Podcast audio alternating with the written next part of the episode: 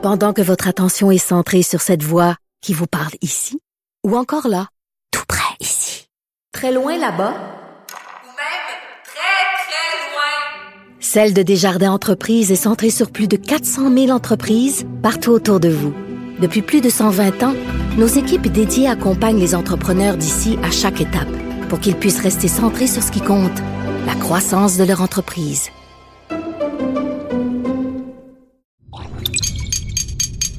Cube Radio.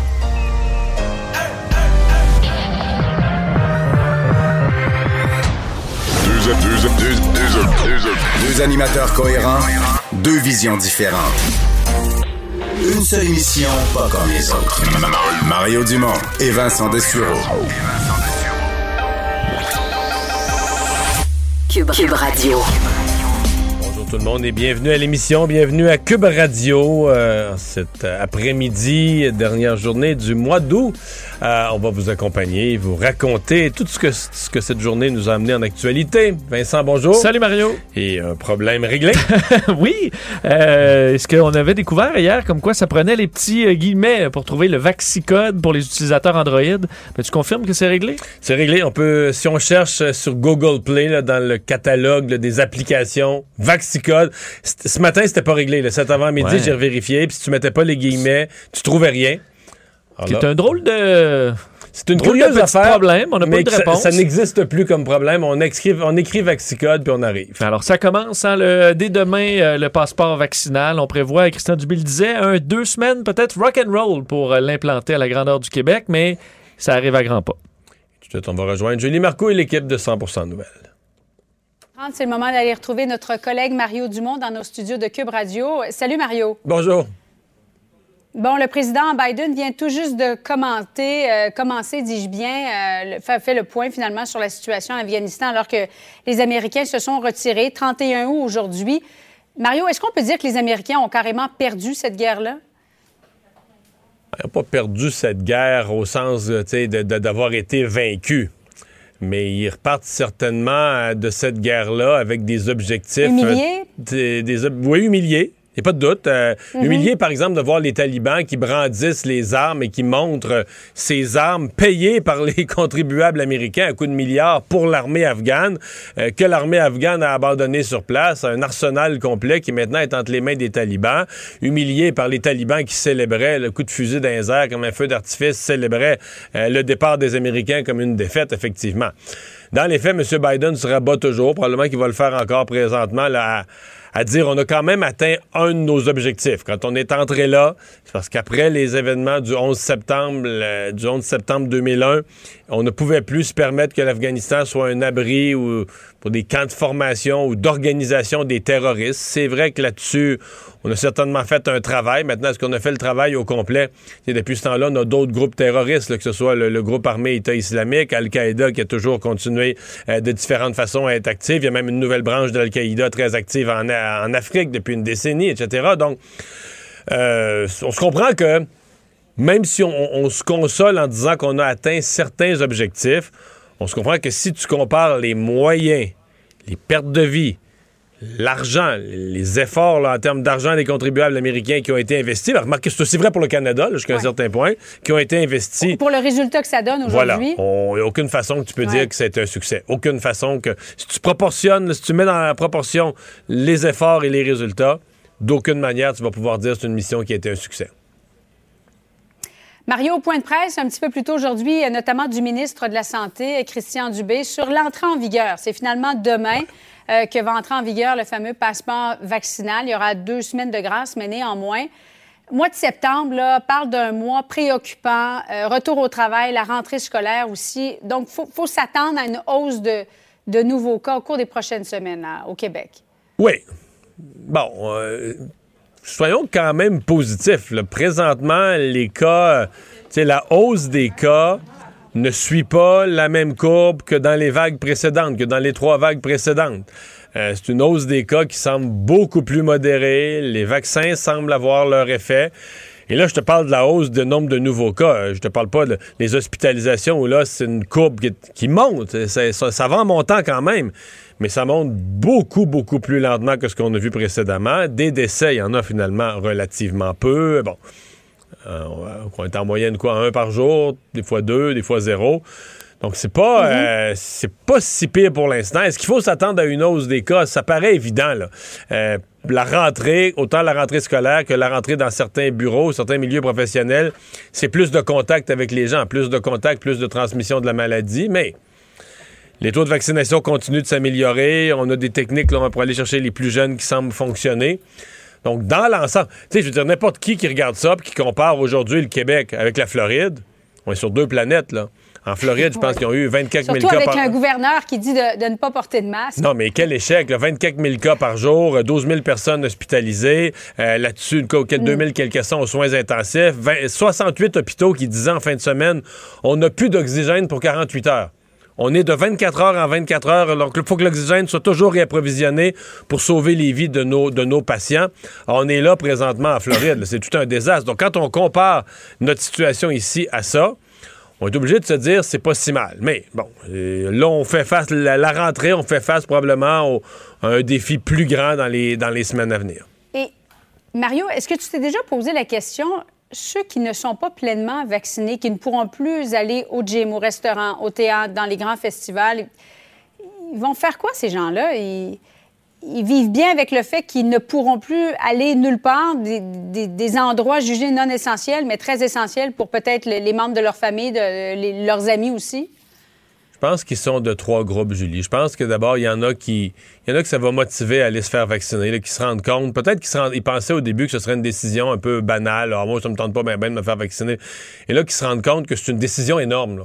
T'sais, prendre dans, quand une pandémie sévit, qu'un vaccin existe, qu'il est 100% sécuritaire et efficace, pas 100% efficace, mais très efficace, il n'y a pas de question. Là. Tu pars, tu vas te faire vacciner, tu joues pas au savant, tu n'essaies pas de lire, de, raconter ce que tu as lu de barbare sur Internet. Tu pars, tu vas te faire vacciner. Il y a des affaires, tu le fais, tu le fais, c'est tout. Là. Tu joues pas à l'intéressant ou tu joues pas au savant ou au politisé plus que le voisin, puis tout ça. Tu pars, tu vas te faire vacciner. Et là, ils se rendent compte que leur décision de ne pas se faire vacciner, elle est plus lourde de porter, elle est pas banale. Je pense qu'il y a un deuxième groupe de gens qui. J'en ai entendu dans des lignes ouvertes, des gens qui se disent ben, nous, on assume tout. Euh, par exemple, des gens qui sont dans les médecines naturelles, le vaccin, c'est pas pensable. Puis ils vont rester à la maison. C'est tout. Ils vont rester à la maison. Ils sortiront plus. Puis ils vivent avec ça. Comme l'année passée, ils sont pas sortis. Puis ils vont continuer à pas sortir. Et je pense qu'il y a un troisième groupe.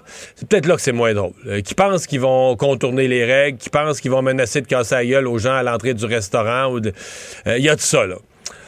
Euh, ça, j'espère que ça causera pas trop d'ennuis. Mais il y a clairement des gens qui sont révoltés de tout ça qui sont, pour différentes raisons, là, euh, tu sais, ils se sont virés. euh, on avait une expression en agriculture, on appelait ça se virer le derrière de travers dans la crèche. Là. Quand un cheval ou une vache, un animal veut pas sortir de sa crèche, il se vire de. Puis là, il est comme bloqué là, là tu sais. Puis c'est pas nécessairement que. Ça a l'air compliqué, oui. C'est ça. C'est, pas nécessairement que c'est sur dans un argumentaire qui est si logique que ça, mais ils sont mal pris, là. Ils l'ont dit à tout le monde. Dans le fond, c'est ça un peu la- le piège. C'est qu'ils l'ont dit à tout le monde qui était anti-vaccin.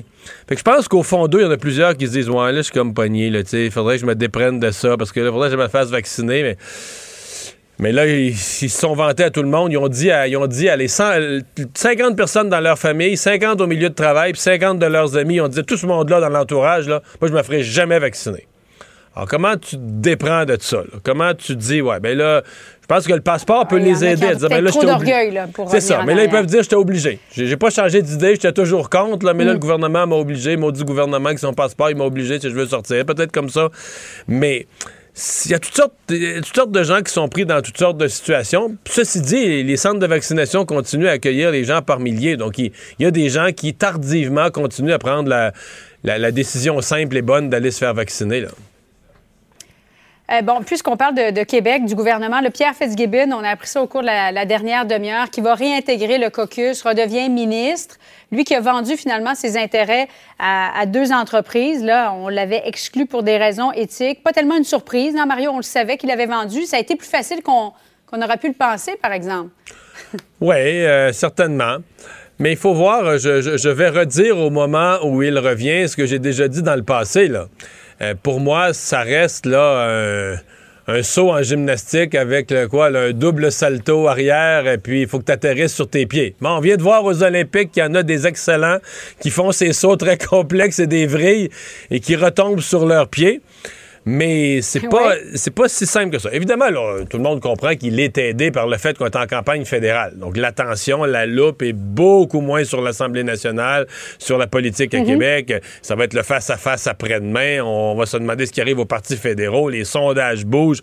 Donc, la- l'attrait pour l'intérêt immédiat pour la politique fédérale lui donne un peu de marge de manœuvre. Mais il reste, à mon avis, un ministre qui va avoir une marge de manœuvre réduite.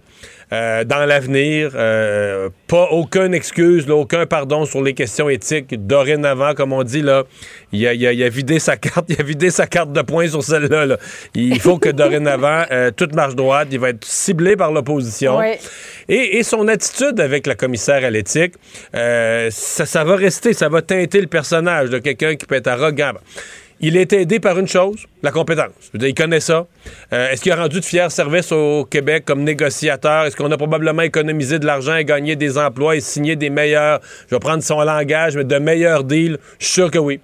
Et ça, je pense que la population, bon, au gouvernement, on lui reconnaît ça. François Legault, il reconnaît ça parce qu'en bout de ligne, c'est lui le boss, c'est François Legault qui redonne son poste.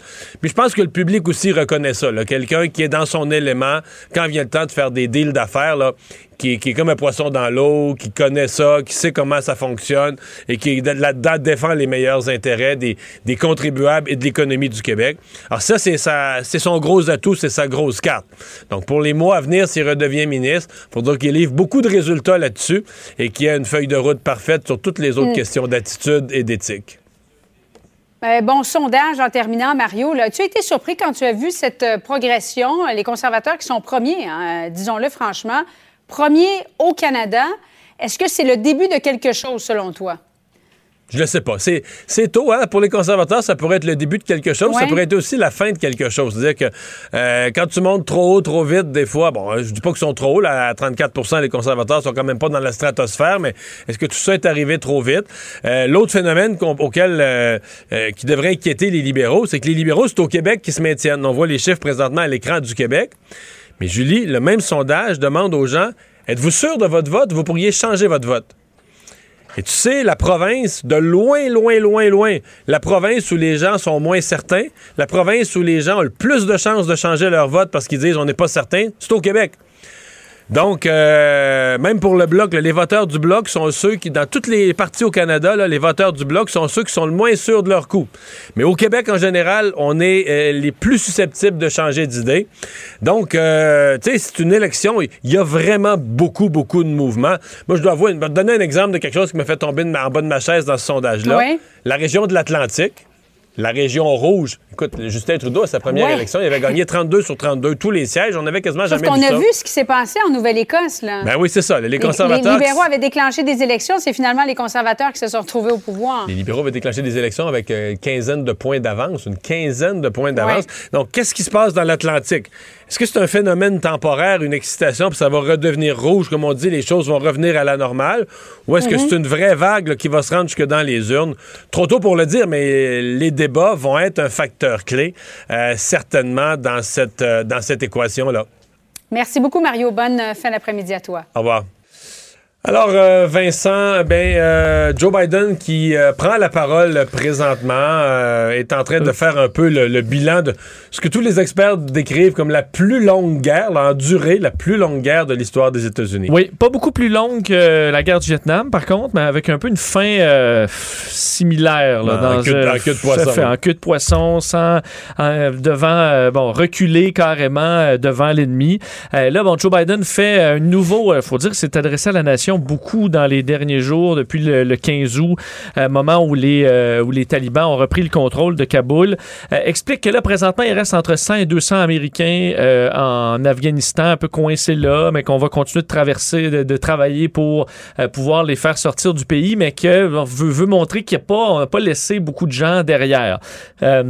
Prend la responsabilité euh, du, du, du, du chaos, là, disant également qu'on on, on sera redevable à jamais à ces 13 Américains tués dans le double attentat en périphérie de l'aéroport Hamid Karzai, mais euh, explique qu'il n'a eu jamais l'intention d'étendre cette guerre euh, sans fin, là, parlant encore une fois de Forever War, là, une guerre qui ne se serait jamais terminée. Alors, euh, prend la responsabilité, mais défend quand même encore son choix de quitter l'Afghanistan et qu'il y a toujours du travail ouais. qui va se faire pour essayer de combattre combattre c'est le son, terrorisme. c'est son choix puis pas son choix. On est, on est très. Je crois que les Américains sont choqués, déçus, ça a mal tourné? Je veux dire, la décision de quitter l'Afghanistan était prise sur Donald Trump. là. Oui, et d'ailleurs, il parle d'une décision unanime. là. Unanime autant euh, républicain. euh, Donald Trump voulait dire on n'a pas d'affaire là à faire la police du monde et Puis quand, compagnie. puis quand Trump a annoncé ça, il n'y a pas toute une série de républicains qui ont dit non, non, non, on devrait rester en Afghanistan deux, trois ans de plus, puis tout ça. Sur Donc, le fond, tout le monde s'entend, c'est sur ce qui s'est passé, euh, à quel point on a perdu vite, on aurait dû évacuer tout le monde avant de perdre Kaboul et qu'on a été surpris de vitesse par euh, la, la force des talibans, qui là sont renforcés par énormément d'armements euh, bon, qui ont été découverts. Beaucoup de vidéos qui circulent, entre autres d'appareils, d'hélicoptères, d'avions euh, qui, sont, qui ont été laissés sur place. Les Américains disent on a désactivé ou démilitarisé ces appareils-là, de sorte qu'ils ne revoleront jamais. Alors on peut voir un avion Hercule qui a l'air en état de vol, mais ça ne veut pas dire qu'il l'est pour autant. là. On peut avoir détruit tout ce qu'il faut à l'intérieur pour s'assurer que cet avion-là revole que jamais. Un, un avion où tu dis des gens compétents de l'armée américaine ont enlevé quelques pièces critiques dans l'avion pour plus qu'il vole, t'aurais de la misère à me faire dedans. Tout à fait, tout à fait. Mais là, je voyais des images euh, sur les réseaux sociaux qui circulent beaucoup, euh, dont, euh, écoute, on voit des gens pendus après des hélicoptères américains. Donc, j'ai l'impression qu'il y a quand même certains appareils qui ont été en état de vol et qui sont, bon, dont les, les talibans ont l'air de se servir, mais des mitraillettes, des Ah, jeeps ben ça, il et compagnie. pour écoute, des milliards, des ben oui. milliards d'armements payés par les Américains, payés par les contribuables américains pour armer l'armée afghane, là, outiller l'armée afghane. Et qui sont entre les mains des talibans. Mais ça, c'est- ahurissant. Ça, c'est l'humiliation des Américains d'une certaine façon. qu'on n'ait pas réussi à retirer tout ça. En même temps, euh, imagine le scénario où tu dis Kaboul est sur le point d'être envahi, mais tu dis à l'armée afghane, en passant, euh, là, les talibans arrivent, mais redonnez-nous tout notre matos, là, redonnez-nous tout, on s'en va avec ça, puis après ça, vous vous débrouillerez avec des, euh, Des des, tire-poids. des- tire-poids. C'était pas vraiment possible. Donc, pris Mais je pense que ils ont été obligés de laisser tout ça derrière. Je pense que personne, sincèrement, malgré, là, puis je sais, on a fait des entrevues même avec des soldats canadiens qui ont participé aux missions, puis qui disent, ouais, on le voyait bien que la formation de l'armée afghane, c'était pas, j'en ai un qui m'a utilisé l'expression, c'est une armée en sandales, c'était pas très Oui. professionnel. Mais malgré tout ça, je pense qu'après une décennie et plus de formation de cette armée-là, outillée avec les, les- les- les meilleures armes, les meilleurs outils, je pense pas qu'on a jamais imaginé le scénario où les talibans allaient avancer euh, comme dans une cour d'école. là. Oui. On pensait qu'il allait y avoir des combats. que- presque sans combat. euh, C'est ça. On pensait qu'il allait y avoir des combats, que les talibans allaient. Tu sais, que ça allait prendre des semaines, là. prendre Kaboul au moins. Là. Pas, pas des jours ou des heures. Là, que ça allait... Oui, mais on comprend quand c'est une armée de beaucoup de paysans qui sont là pour avoir un salaire. Certains ont dit, euh, faisaient la formation, ensuite désertaient. Je disais ça ce matin euh, de certains anciens militaires américains. Ils on revoyait le même monde, là, mais il y en a, mettons, qui, qui se présentaient.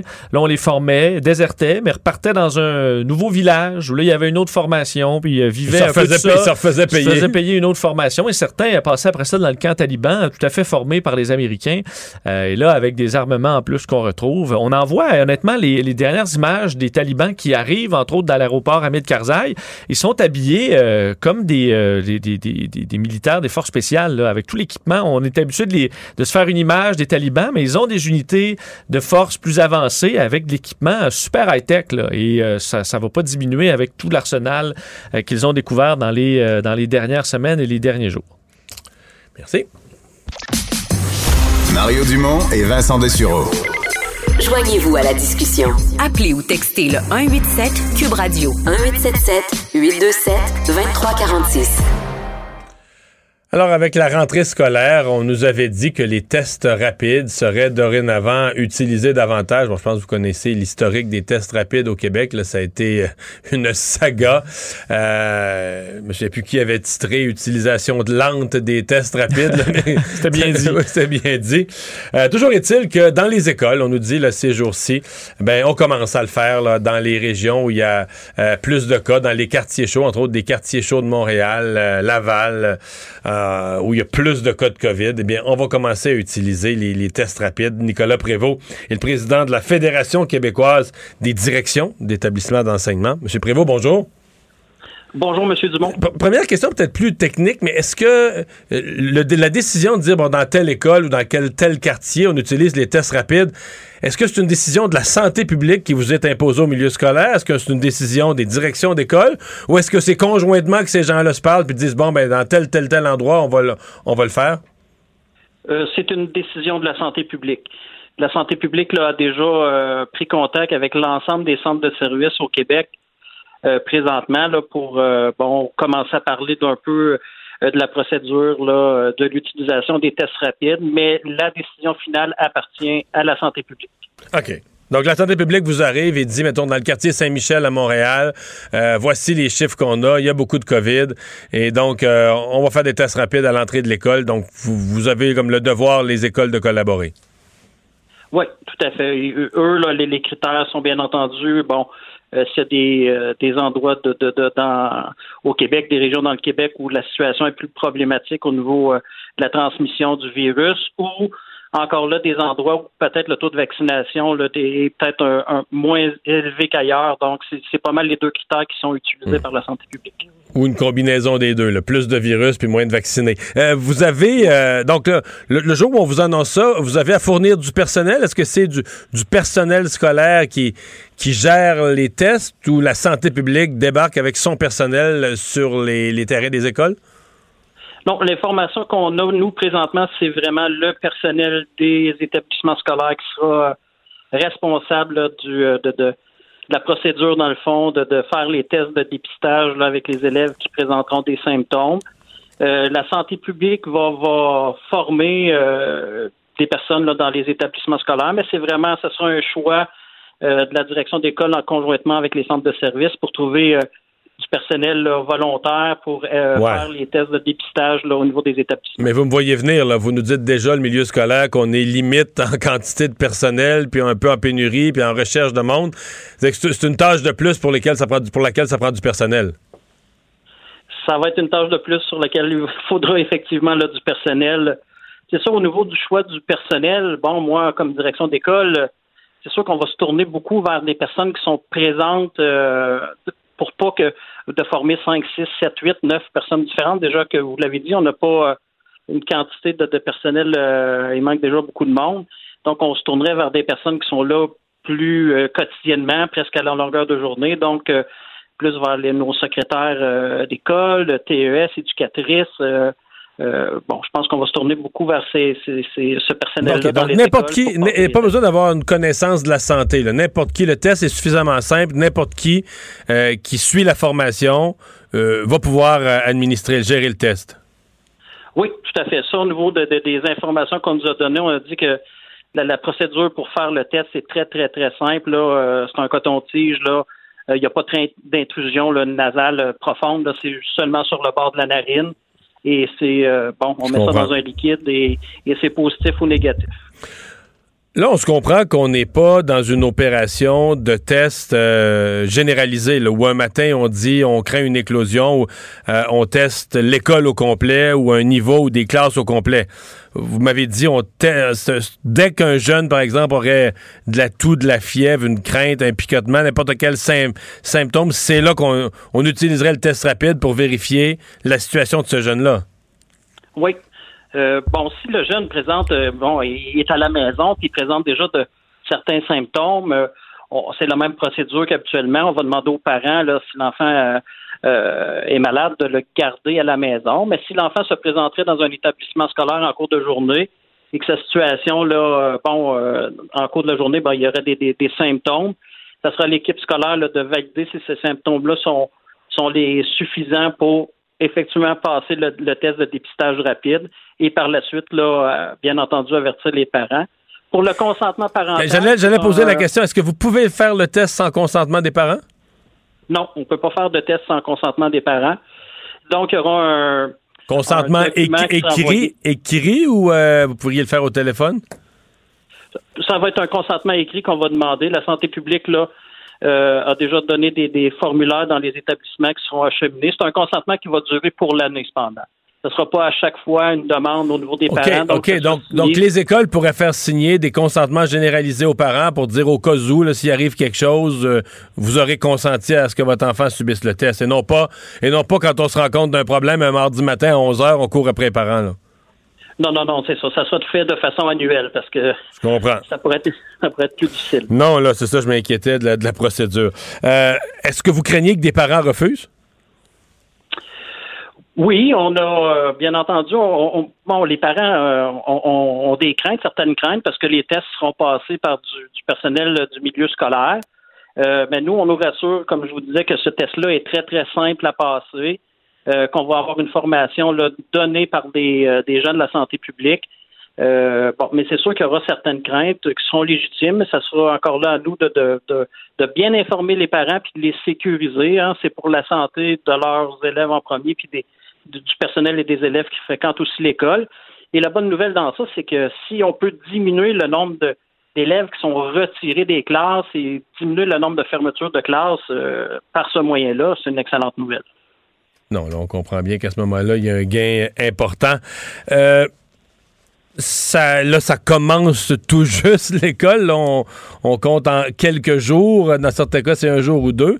Est-ce que vous avez déjà écho? Parce qu'on a entendu qu'il y aurait déjà certaines premières éclosions ou certains cas dans les écoles aussi, aussitôt dans l'année?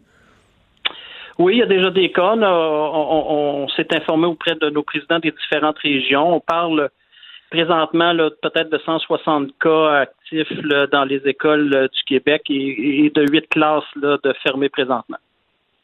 Hmm, ça commence tôt. Ça commence tôt. Ouais, c'était peut-être inévitable. là. On commençait l'école, mais on savait déjà qu'il y avait des cas, donc c'était peut-être inévitable qu'il allait en avoir, qu'il allait poindre dans les euh, dans les classes. La procédure dans ces cas-là, parce que certains avaient dit euh, euh, après la conférence de presse du ministre de l'Éducation qu'il restait un peu de flou là, sur qu'est-ce qu'on fait quand on découvre un ou des cas à l'école. Est-ce que c'est flou? Est-ce que à votre connaissance, est-ce que les gens savent exactement comment procéder euh, dès ce moment-là? Ben, sur le protocole, le protocole est, est assez clair là, euh, au primaire dans les régions où il y a le masque obligatoire ou dans les régions où il n'y a pas de masque obligatoire. La même chose pour le secondaire. Sur le protocole d'isolement, ça semble euh, quand même assez clair. Où c'est différent d'une région à l'autre parce que les santé publiques régionales euh, le gèrent de façon différente là, euh, de ce qu'on a comme écho présentement sur le nombre d'élèves euh, de cas actifs par classe. Exemple, si dans une classe, il y a deux, trois élèves actifs, euh, ben, il y a des santé régionales qui, eux, déterminent qu'à ce nombre-là, il y a fermeture de la classe. Et il y a d'autres santé régionales où là, on va jusqu'à 4, 5, 6 élèves euh, actifs dans une classe avant de prendre une telle décision. Donc ça, c'est variable d'une région à l'autre présentement. Ben, on va vous souhaiter que tout ça se passe bien, une bonne année scolaire. Merci beaucoup d'avoir été avec nous. C'est moi qui vous remercie. Bonne fin de journée. Au revoir, Nicolas Prévost, le président de la Fédération des directions d'établissements d'enseignement. Pendant que votre attention est centrée sur cette voix qui vous parle ici, ou encore là, tout près ici, très loin là-bas, Ou même très, très loin. Celle de Desjardins Entreprises est centrée sur plus de 400 000 entreprises partout autour de vous. Depuis plus de 120 ans, nos équipes dédiées accompagnent les entrepreneurs d'ici à chaque étape pour qu'ils puissent rester centrés sur ce qui compte, la croissance de leur entreprise.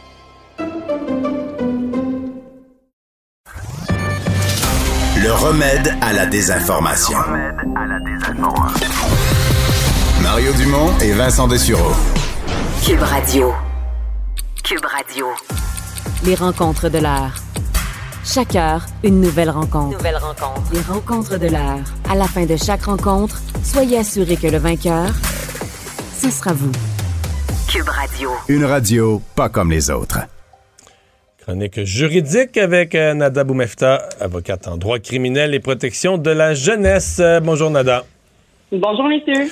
Alors, une compensation euh, financière, s'il vous plaît, pour une élève intimidée à l'école. On n'a pas eu énormément de cas en droit là, de, de ça.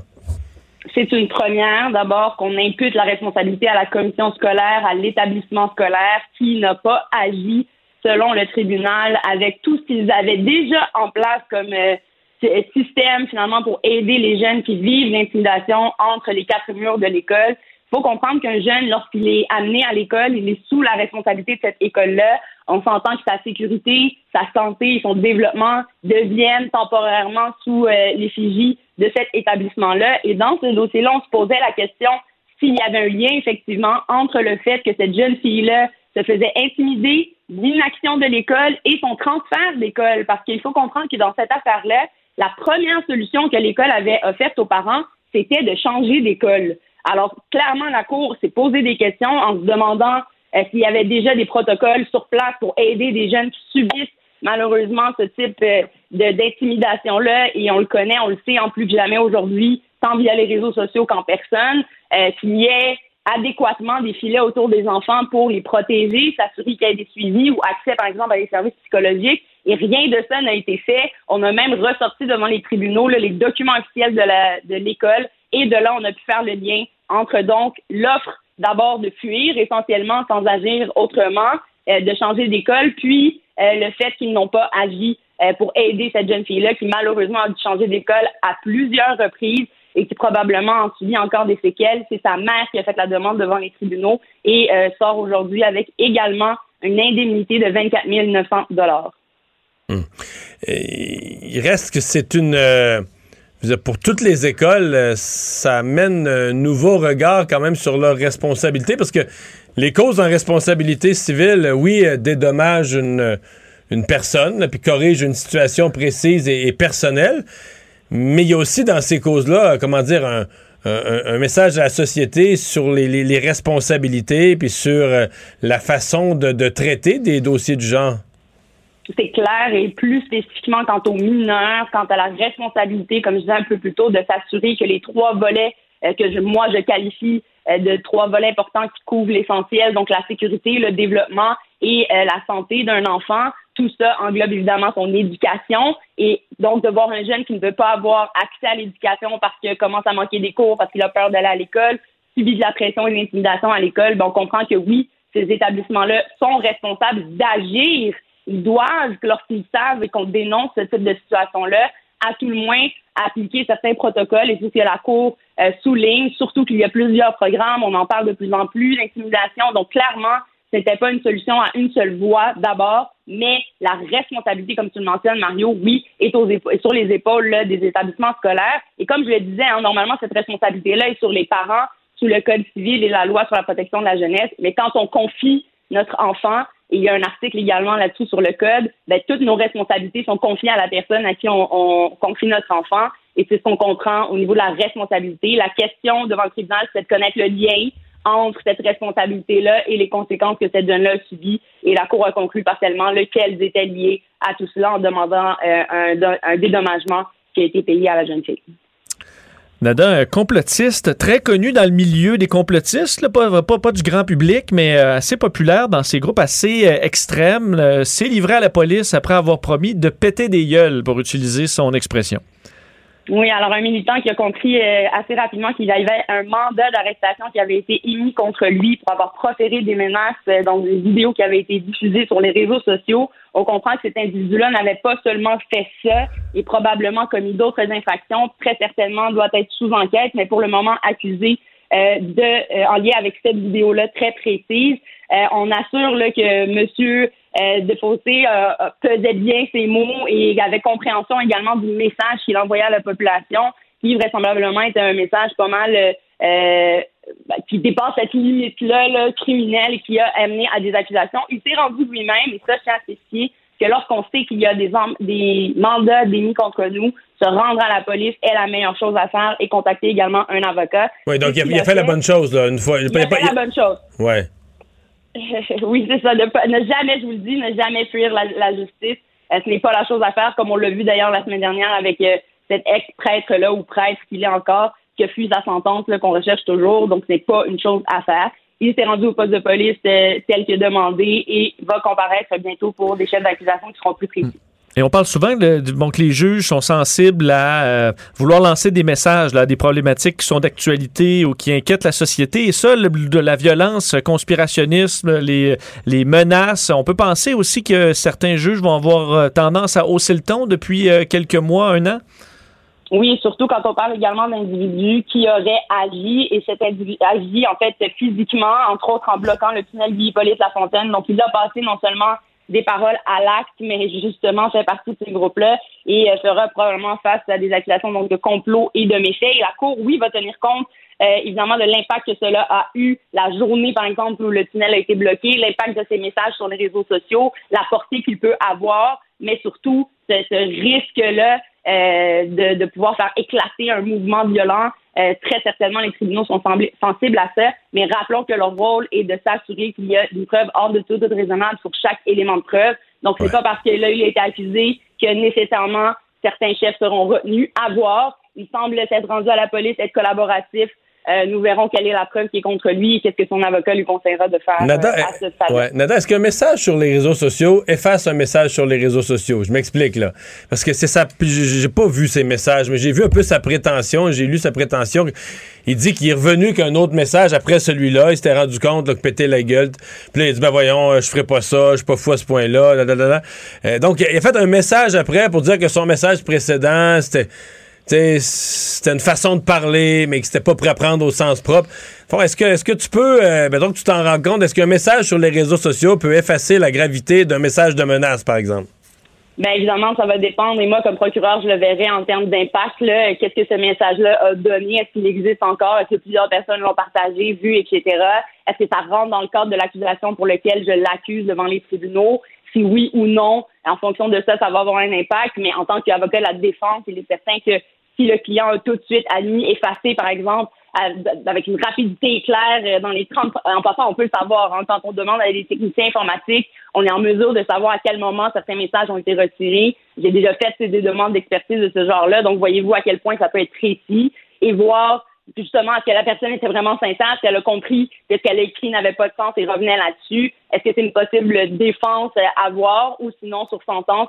Si tous les éléments là, sont démontrés euh, de la part du DPCP, on en vient à une déclaration de culpabilité, mais sur sentence, très certainement que ça va devenir un élément qui pourra être plaidé. Mais attention, hein, je, dis souvent ça, quelqu'un qui essaie de préparer ses coups d'avance, un peu comme un meurtrier qui tente de, bien connaître le droit pour bien tuer quelqu'un, c'est jamais non plus la bonne façon de faire. Alors évidemment, je n'encourage pas ce type de message, peu importe le camp euh, qu'on représente, euh, que ce soit via les réseaux sociaux ou en personne, euh, aux gens autour de nous. Mais je pense que c'est, euh, comment je dirais, je pense qu'il y a aussi une question de fréquence, c'est-à-dire que si c'est le premier message de menace que tu fais de ta vie, un soir que tu as pété les plombs, puis tu l'effaces ou tu, fais des contre-messages dans les minutes suivantes, peut-être différent de si tu as fait des messages de menace à tous les trois jours depuis, depuis six mois. Là. Il est clair que la fréquence peut être quelque chose qui peut être retenu, mais je tiens à rappeler aux gens qu'une seule, une seule fois peut être suffisante pour être accusé au criminel et euh, se voir euh, malheureusement faire face à des conséquences comme euh, une sentence. Alors oui, la fréquence pourrait à ce moment-là peut-être même devenir du harcèlement, donc plus de chefs d'accusation qui pourraient être ajoutés contre la personne. Alors très certainement, chaque cas, c'est un cas d'espèce en fonction de ce qui est dit, qui est visé et euh, qu'est-ce que le message apporte avec la fréquence. Est-ce qu'on en est à d'autres chefs?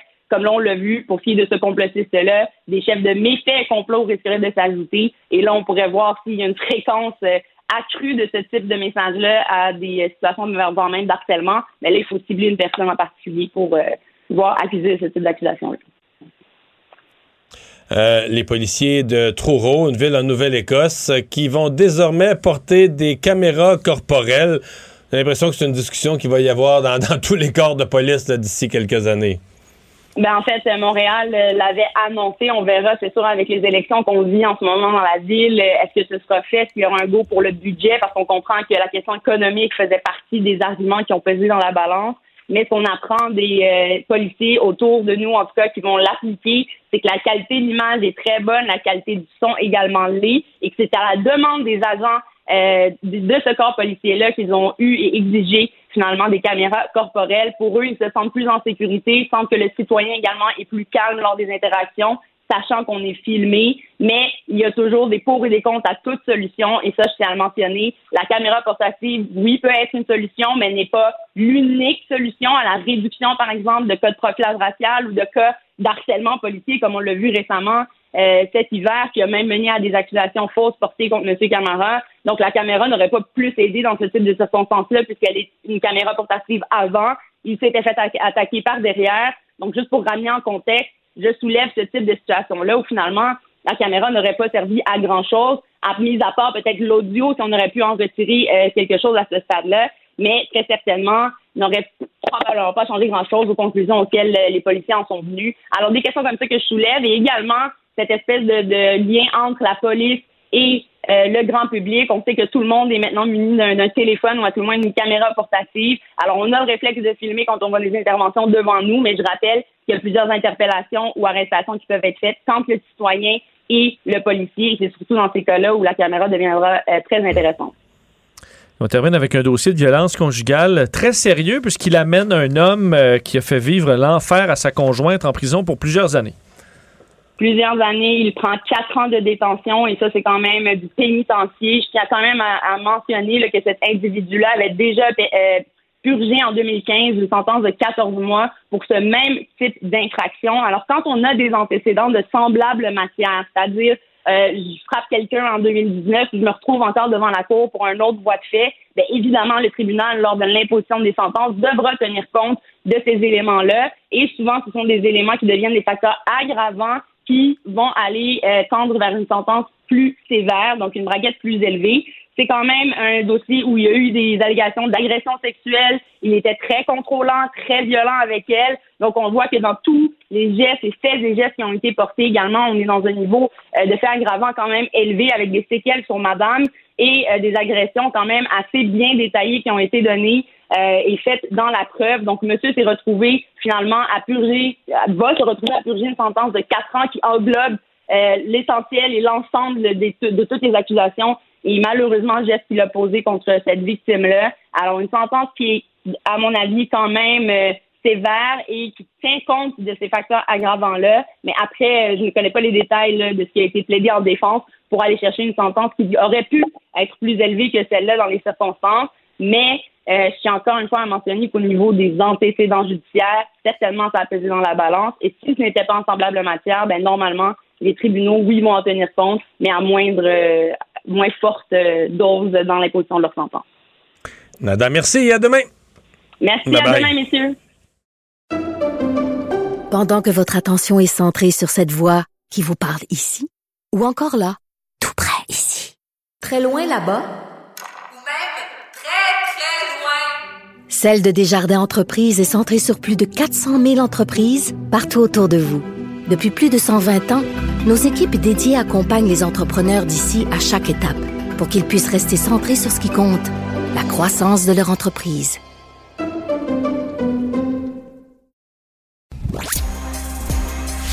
Cube, Radio. Mario Dumont. C'est pas compliqué. Peu importe ce que vous voulez savoir, il a la réponse. Mario Dumont. La référence par excellence.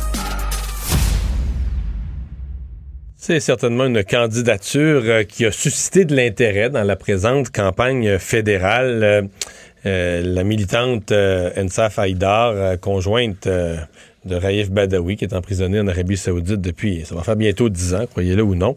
Eh bien, euh, elle a décidé de se présenter. On avait appris ça il y a quelques jours, même une couple de semaines, de se présenter euh, pour le Bloc québécois euh, dans Sherbrooke. Et ce matin, le chef était sur place, passait dans les cantons de l'Est, notamment pour parler de laïcité, certainement un sujet qui intéresse Madame Haïdar. Et bon, ce qui a attiré l'attention, en tout cas, ce qui a causé un malaise dans la conférence de presse, des journalistes ont voulu lui poser des questions à elle. Euh, toujours est-il que le chef a dit non, non, c'est moi qui prends les, questions, pas de questions aux candidates, à la candidate. Euh, mais on l'a avec nous pour démêler tout ça. En tout cas, elle n'est pas baïonnée, elle a accepté de nous parler. Ansa Faïdar, bonjour et bienvenue. Oui, bonjour. Euh, racontez-nous un peu comment vous, vous, vous étiez là. Bon, vous n'avez pas pu parler à la conférence de presse. Racontez-nous comment vous l'avez vécu. Est-ce que vous avez été mal à l'aise? non, c'est n'importe quoi ça, parce que les conférences, c'était une conférence pour les chefs des partis, des partis pour parler les laïcités, les lois 21. Ils vont poser des questions sur n'importe quel sujet. C'est après les, après les, les conférences, c'est pas pendant les conférences. Ouais. Et donc, vous avez, vous, avez parlé aux journalistes après? Oui, bien sûr. J'ai parlé avec un journaliste après. Il posait les questions, puis j'y réponds. Mhm. Donc, vous n'avez pas été, vous avez pas l'impression que durant la conférence de presse, on vous a empêché de parler? non, euh, non, pas du tout, parce que euh, je ne veux pas aller prendre le microphone de monsieur euh, ça, François Non. Blanchet pour répondre. C'est impoli, je trouve ça. Ouais, non, vous auriez. Je comprends que ça aurait été très impoli que vous voliez le microphone de votre chef, mais lui, il aurait pu vous céder la place, il aurait pu vous passer le microphone. Ça, ça aurait été bien, non? Vous êtes une personne euh, habituée à prendre la Oui. parole publiquement? Non, moi, je trouve après, c'est, ça serait publiquement aussi. C'est avec les caméras, avec les microphones, c'est publiquement aussi. C'est pas euh, important d'a- sur place. Hmm. La, question, euh, toujours est-il, que les journalistes voulaient vous poser euh, concerne l'élection de 2019. là. Pourquoi en 2019 vous aviez appuyé euh, Maxime Bernier et pourquoi vous êtes passé au Bloc québécois deux ans plus tard? Pourquoi Maxime Bernier en 2019? Pourquoi le Bloc maintenant? Je suis avec le bloc, c'est pas maintenant. Depuis le début, depuis 2013, je suis avec le bloc et je suis avec le Québec. OK? Et avec Maxime Bernier, c'était un appui pour lui comme personne, comme tout le monde. Il a pu pour les, euh, les libérations des railleurs et pour remercier lui, j'ai écrit un tweet. C'est juste ça. OK, donc c'était un tweet, c'était un appui à Maxime Bernier parce que lui avait milité pour la libération de Raif, point. Et non pas un appui à son parti comme tel. Exact. OK. Euh, là, euh, est-ce que vous appuieriez encore Maxime Bernier ou est-ce que vous avez plus de malaise avec ses, ses positions, entre autres dans la pandémie? Et moi, je trouve euh, son, euh, son projet un peu exagéré, puis euh, sur les sur les l'environnement, sur les, le vaccin, sur beaucoup de choses. C'est exagéré, selon son point de vue? Oui. Oui. Donc, vous ne l'appuieriez plus aujourd'hui dans, les, dans les circonstances nouvelles? Non. Non. Euh, le, le sujet dont M. Euh, Blanchette allait parler aujourd'hui, la laïcité, euh, c'est un sujet important pour vous? Vous pensez que le Québec pose les bons gestes là-dessus et qu'Ottawa devrait, devrait laisser le Québec tranquille? C'est très important parce que et, euh, Québec, il a le choix pour choisir les lois pour le Québec. Et euh, Canada, il doit respecter ça. Mhm. Et sur la laïcité, vous pensez que le Québec fait le, le bon choix? Pour moi, comme personne, bien sûr, parce que je suis avec les laïcités avant que j'ai arrivé au Québec. Oui, vous avez commencé à vous intéresser à ça euh, avant d'arriver au Québec et on comprend, on comprend pourquoi. Comment ça se passe, la campagne? Parce que c'est quand même, vous avez été impliqué là, sur la place publique, vous avez euh, euh, piloté différentes initiatives pour la libération de, de, de M. Badawi. Mais là, vous êtes candidate vous-même. Comment vous vivez l'expérience de la politique? Très, très, très bien jusqu'à maintenant. Ah oui? Magnifique. Tout le monde, ils sont derrière moi. Tous les mondes sont avec moi. Puis, je n'inquiète pas. Ouais. Pensez que vos chances sont bonnes de, de- de gagner dans Sherbrooke? Euh, Qu'est-ce que je vois hier, oui. Oui, donc vous êtes optimiste. Ben, on vous souhaite une euh, très bonne fin de campagne. Merci d'avoir été là. Merci à vous aussi. Au revoir. Ensaf. Haïdar, euh, qui est euh, militante connue, mais surtout là, candidate du Bloc québécois dans la circonscription de Sherbrooke. Donc, visiblement, elle n'a pas été vexée, n'a pas le sentiment, elle considère que c'était pas sa place de s'in- de s'installer au micro dans, une- dans un point de presse du chef. Non, est-ce que tu as quand même, toi, tu as un malaise sur la réaction euh, des François Blanchet? Peut-être qu'il s'est dit, ouais, je sais pas si elle est prête à répondre à ça. euh, et là, il était trop inquiet, a réagi euh, un peu dans la panique. C'est sûr que c'était délicat parce que, je veux dire, c'est quand même une personne. Tu sais, sa, sa lutte à elle, là, pour son mari, mais c'est une lutte en bout de ligne pour le droit de parole. Mais là, on l'a laissé parler après. Là. Oui, moi, oui. moi, j'ai pas tout assisté, j'ai pas vu. Elle semble dire que vraiment, elle a pu parler, personne ne l'a empêché, elle a pu parler aux journalistes après Oui, le point tout de presse officiel du chef. Absolument. euh, a répondu aux questions. euh, ça, ça- ça se défend tout à fait, par exemple. Ben, c'est sur ça, le mais est-ce qu'on aurait dû, si on avait eu euh, juste le temps euh, de, de- de- de préparer une réponse, là, parce que la réponse est facile à faire. Maxime Bernier 2018 et celui de cette année, c'est pas le même. C'est pas le même et que son appui n'était pas tellement philosophique à l'ensemble du parti, mais Bernier avait appuyé euh, la, la libération de Raif Badawi, se sentait obligé de lui rendre un peu la retourner l'ascenseur. Moi, je trouve que personnellement, je trouve que ça se tient comme Oui. réponse, c'est logique. Mais c'est parce que François Blanchet ne l'avait pas prévu, celle-là. Parce que la réponse est assez facile. Si tu dis, Gars, si on se fait poser cette question-là, euh, tu, tu viens répondre ça. Visiblement, il a été pris de court un peu. Mais ouais. Mais là, je me, je me méfie un petit peu parce que j'ai déjà vécu des campagnes où les journalistes se mettent à chercher la bébite. Et Yves-François Blanchette, depuis quelques jours, depuis le, le troisième lien, Ouais. il est entré dans un mode. Les journalistes, les journalistes rentrent pas dans ces points de presse avec l'idée qu'on on va y faire une bonne couverture. Ouais. Ouais. Fait que. Le ton a changé. Ouais, il faut qu'il faut qu'il vive avec ça. Euh, on va maintenant euh, vous parler de la les, les- les efforts qui ont été faits par certains pour essayer de vérifier euh, la sécurité informatique du passeport vaccinal. Euh, on a eu différentes versions. À un certain point, on allait envoyer la police après eux. Jusqu'à hier, c'était encore ça. Euh, tout à l'heure, Christian Dubé a dit exactement le contraire. A dit, entre autres, celui qui a essayé de, de, de- de craquer le système, mais qui voulait collaborer avec le gouvernement, euh, il n'est pas question d'intenter des poursuites contre lui. Euh, entrevue avec Patrick Mathieu, expert en sécurité informatique, surtout le cofondateur du Hackfest, là, le, le festival de ceux qui s'amusent à essayer de, de pirater l'informatique. Euh, Patrick Mathieu, bonjour. bonjour. Bon, mais vous, vous avez annoncé que vous allez cesser de collaborer avec votre gouvernement. Vous l'avez sur le cœur, l'épisode du passeport vaccinal. Oui, ben, je veux dire, ça, on, ça fait plusieurs fois qu'on se parle après ce sujet-là. ouais. Disons que ça, ça, ça explose de plus en plus à chaque fois, à chaque semaine. Euh, ouais, exact. Mais là, aujourd'hui, Christian euh, Dubé dit qu'il n'est pas question de, de poursuivre là, un de vos collaborateurs dont, dont le nom fictif est Louis, là, mais il n'est pas question de le, de le poursuivre. Est-ce que ça vous a rassuré? Non, parce qu'ils n'ont pas encore dit qu'ils étaient immun- immunisés contre ça. Ils ont dit qu'il n'y avait pas encore de poursuite. S'ils ont vraiment dit qu'ils ne poursuivront pas, etc., tant mieux.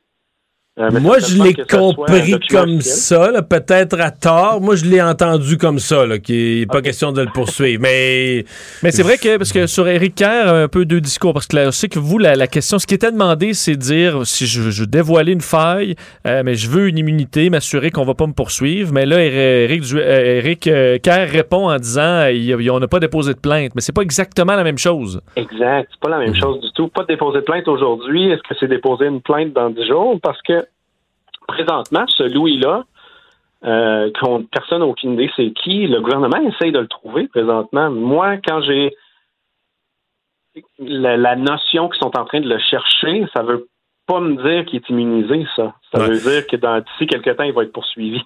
Parce que euh, ma compréhension, c'est que lui avait pris contact avec le gouvernement préalablement pour leur dire je m'apprête à faire ceci, pas pour faire du mal, mais pour tester votre système. Voulez-vous collaborer avec moi, me donner l'immunité, etc. Lui, il était prêt donc à faire une espèce de deal euh, avant de faire son, son, son expérience ou son test sur le système. Exact, exact. Puis même à ça, le test sur le système, c'est local, c'est sur son propre téléphone. Je veux dire, la communauté a réussi à répliquer ce qu'ils ont fait et a annoncé au gouvernement dans les derniers jours c'était quoi le problème, puis ils l'ont réglé ce matin le problème. Est-ce que le gouvernement devrait collaborer avec des groupes comme vous? Dans le fond, si tu veux, euh, je sais qu'il y a des compagnies qui le font, là, si tu veux euh, te prémunir contre les vilains pirates informatiques, t'es peut-être mieux de te mettre ami avec les bons pirates informatiques. Oui, exact. Puis en même temps, ce qu'il faut comprendre, là, c'est que c'est pas. euh, Il n'y a personne de criminel dans cette histoire-là. Notre communauté, c'est du monde qui travaille en sécurité informatique, qui ont des familles, qui sont des professionnels. Puis eux font ça pour trouver, pour aider le gouvernement à se sécuriser. Dans les données que le gouvernement a, c'est les données du citoyen, c'est nos propres données qui sont payées par nos propres impôts. Au final, ça nous appartient. Euh, puis si on prend l'exemple du gouvernement américain, tu as le Air Force, le Pentagone, la Maison Blanche et autres systèmes du gouvernement qui sont sur les concepts qu'on appelle bug bounty, où ce qu'au final, c'est une divulgation responsable. Puis quand euh, le bug est réel, ils l'ont confirmé, etc., ils vous donnent un montant d'argent basé sur le niveau de risque. Donc, le niveau de risque étant, mettons, j'ai compromis le serveur au complet, puis j'avais accès à des données super confidentielles, vous allez peut-être avoir 5 000, 20 000, 100 000. C'est-à-dire que si vous vous livrez, c'est- il y a un système aux États-Unis où tu peux te livrer en disant Moi, je viens de craquer votre système. Je suis un citoyen là, qui, qui est maniaque d'informatique. Je viens de craquer votre système. J'ai aucune information, j'ai aucune intention malicieuse. Mais voici l'état de situation de ce que j'ai craqué. Ils vont faire un deal avec vous, ils vont réparer la brèche, puis vont vous donner de l'argent pour avoir averti honnêtement. Oui, puis c'est un service de sécurité professionnelle. C'est une plateforme web où ce que les entreprises s'inscrivent et payent de l'argent pour dire aux participants de la plateforme, voici les sites web, les applications et autres que vous pouvez attaquer. Et quand vous trouvez un bug, vous les soumettez via ce formulaire-là. Ça, c'est public, puis j'ai j'ai du monde dans ma communauté qui vivent de ça. Ils ont des salaires dans les six chiffres, ils font ça à l'année longue. C'est ça leur job. Je voyais, euh, Patrick, des compagnies comme euh, Google, mais euh, Verizon, c'est des 6, millions et plus de dollars par année là, en bounty comme ça à des pirates qui trouvent des failles. Donc, c'est quelque chose d'assez d'assez commun. Est-ce que là, la différence, c'est... Pensez-vous qu'il y a un peu d'ego là-dedans, dans la mesure où l'histoire est devenue, est Ah devenue médiatisée, que Éric Kerr, Christian Dubé se sont trouvés un peu piqués là-dessus et que c'est ça qui a créé une réaction de dire Ah, on va être sans pitié, on va les chasser, ça n'a pas de bon sens. Est-ce que c'est une question d'ego? Ben, C'est sûr qu'on n'aura jamais la confirmation de ça, mais je veux dire, ça ressemble à ça énormément parce que ça fait des mois que la communauté dit de faire attention à ce système-là, que c'est pas le bon protocole, etc. Puis là, ils se sont, ils se l'ont fait mettre au visage, mais publiquement devant tout le monde. C'est sûr qu'il y a de l'ego, puis là, ils ont voulu, ils veulent essayer de prouver à ces deux personnes-là, ou plusieurs, on sait pas comment il y en a, de pas faire ça, puis on dirait qu'ils essayent de faire un exemple. Mais c'est le mauvais exemple parce que aujourd'hui, si la communauté, ben pas si, on arrête de, de faire ça, on l'a mentionné, on les aide plus, où est-ce que vous pensez que ces problèmes-là de sécurité vont se retrouver? C'est pas vrai que demain matin, tout le monde va dire Moi, je regarde plus la sécurité de mon gouvernement. Non, ils vont la trouver, puis au pire, ça va se ramasser dans des médias, puis ils vont avoir l'air encore plus pire qu'aujourd'hui. Au lieu de le recevoir, ils vont le recevoir dans les nouvelles le matin. C'est plate, mais on le sait déjà que ça va arriver parce que c'était comme ça avant, puis notre processus essayait de régler ça. Mais là, en ayant le danger de se faire poursuivre, on veut un processus officiel, légal sur le site de québec.ca. Je reviens au cas spécifique du passeport vaccinal parce que vous nous avez décrit bon le Pentagone avec des renseignements euh, militaires ou de renseignements ultra confidentiels. Je suppose qu'il faut que c'est des codes de sécurité avec la, la, la, la- rétine de l'œil, la pupille, je sais pas quoi. puis tu sais, des- Mais là, on était en présence de quelque chose où les renseignements conservés sont bon, peu précieux, même on veut pas que nos renseignements circulent, mais je veux dire sont, sont peu compromettants là, tu sais, euh, la date de vaccin. Et où euh, tu veux pas simplement, là, dans le cas du Pentagone, tu veux que ce soit une petite communauté là, de gens qui, qui aient accès, mais là, faut que toute la population ait accès, que toute la population puisse télécharger son passeport. Donc, information peu compromettante, grand, grand, grand, grand nombre d'utilisateurs, dont un paquet de monde qui connaissent pas beaucoup l'informatique, de tous les âges.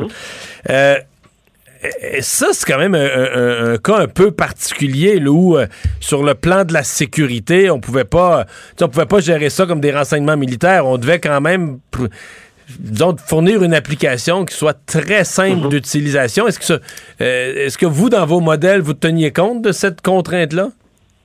Oui, puis ce que je trouve ironique de ça, en fait, c'est que justement, les données sont pas si pires que ça, sauf que par le gouvernement, ils sont considérés des données sensibles. Puis on s'entend, là, c'est pas si grave comme vous venez de mentionner.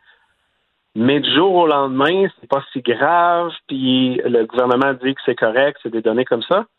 Mais là, tout le monde est capable de télécharger les- le QR code du premier ministre. Là, c'est grave, puis là, les données sont sensibles, puis là, on va vous poursuivre en justice.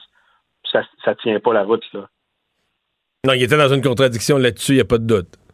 Ouais, ouais. Mais en même temps, le- les données du premier ministre, ils les ont pas, comment dire, comment je ça, ils les ont pas piratées, ils ont pas craqué le système informatique. Ils ont Non, juste dit, ils ont juste c'est dit, ben, c'est tellement, fa- tellement facile, sa date de naissance est sur Wikipédia, on reconstitue Ben oui. son numéro d'assurance maladie.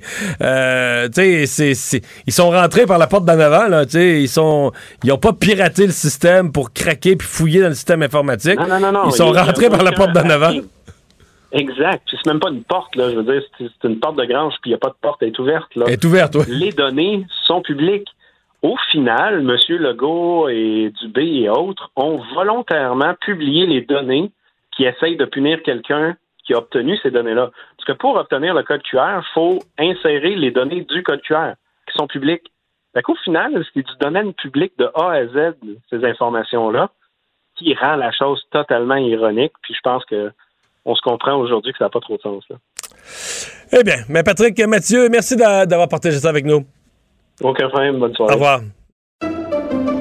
Pendant que votre attention est centrée sur cette voix qui vous parle ici, ou encore là, tout près ici, très loin là-bas, Ou même très, très loin. Celle de Desjardins Entreprises est centrée sur plus de 400 000 entreprises partout autour de vous. Depuis plus de 120 ans, nos équipes dédiées accompagnent les entrepreneurs d'ici à chaque étape pour qu'ils puissent rester centrés sur ce qui compte, la croissance de leur entreprise.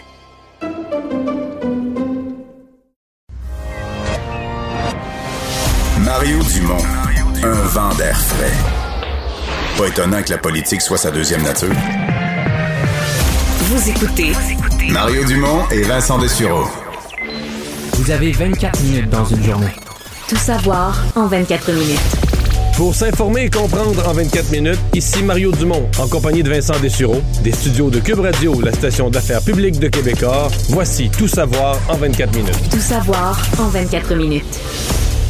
D'autres journées euh, marquées par euh, la COVID, la campagne fédérale, le dossier de l'Afghanistan également, euh, le président qui s'est adressé à la nation une nouvelle fois. On les, euh, on les enfile, les points de presse du genre depuis plusieurs jours. Mais commençons avec le point de presse attendu aujourd'hui de Christian Dubé, le ministre de la Santé, sur ben, le sujet qui, qui va s'imposer dès demain, le passeport vaccinal et son application, le Vaxicode, qui est téléchargé en grand nombre à la grandeur du, du Québec maintenant.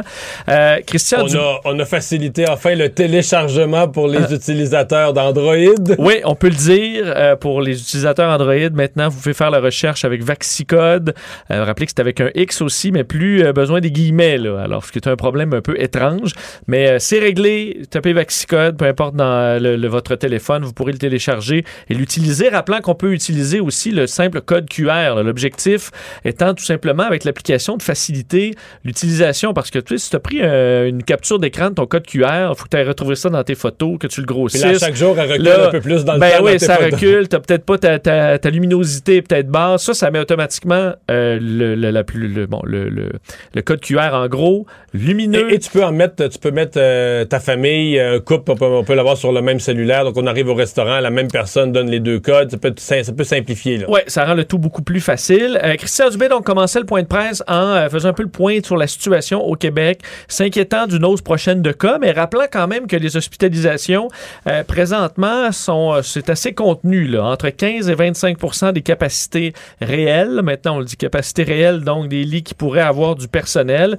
Euh, Montréal et Laval sont plus touchés, mais on a de l'espace. Ce qui inquiète entre autres, ce sont les jeunes, les jeunes qui sont qui attrapent le virus présentement. On peut écouter le ministre de la santé là-dessus. C'est les jeunes qui attrapent le virus. Puis ça, je veux que les gens l'entendent clairement. C'est les jeunes qui attrapent le virus ces temps-ci. Et malheureusement pour eux, puis j'essaie pas de faire peur, j'essaie d'être le plus direct possible. Les jeunes l'attrapent, puis ils restent plus longtemps à l'hôpital. Puis pourquoi qu'ils restent plus longtemps à l'hôpital? Parce que leurs symptômes sont plus graves, leur système immunitaire réagit encore beaucoup plus, donc leur manifestation des symptômes respiratoires est beaucoup plus fort. Alors, je comprends qu'on- quand on est jeune qu'on se sent fort, mais je vous dis, quand le, le virus frappe, puis en ce moment, ben malheureusement, on a beaucoup de jeunes qui sont pas encore vaccinés. pourrait aussi fournir la réponse horrible qu'un ministre peut pas dire. là. Oui, c'est-à-dire? Pourquoi les jeunes restent en moyenne plus longtemps à l'hôpital? C'est parce qu'ils décèdent pas, là.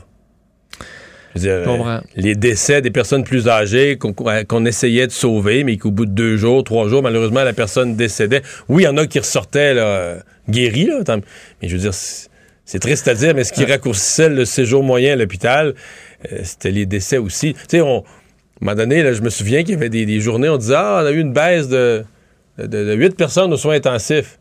Mais tu avais 27 décès, mettons. Je parle quand il y avait les grosses Ouais, vagues, là. Puis il veut, veut pas, tu disais, ouais, probablement qu'une partie de la baisse aux soins intensifs, c'est la colonne d'à côté, là. Absolument. T'sais, Absolument. il- Tu as des gens qui demeurent sur les, euh, les respirateurs très longtemps. Ah, oui, oui. Très longtemps. Oui, oui. Et moi, j'ai, un cas notre- qu'on m'a raconté là, dans, dans le Bas-Saint-Laurent, une personne qui est hospitalisée sur respirateur pendant cinq semaines. Cinq semaines dans le coma artificiel sur respirateur. Là, je te parle pas de. Parce que Ah là, quand tu la sors du coma, la personne est super affaiblie. euh, le système musculaire, elle a pas marché. Elle a pas. C'est de la réhabilitation. Ah, c'est la réhabilitation complète. Là.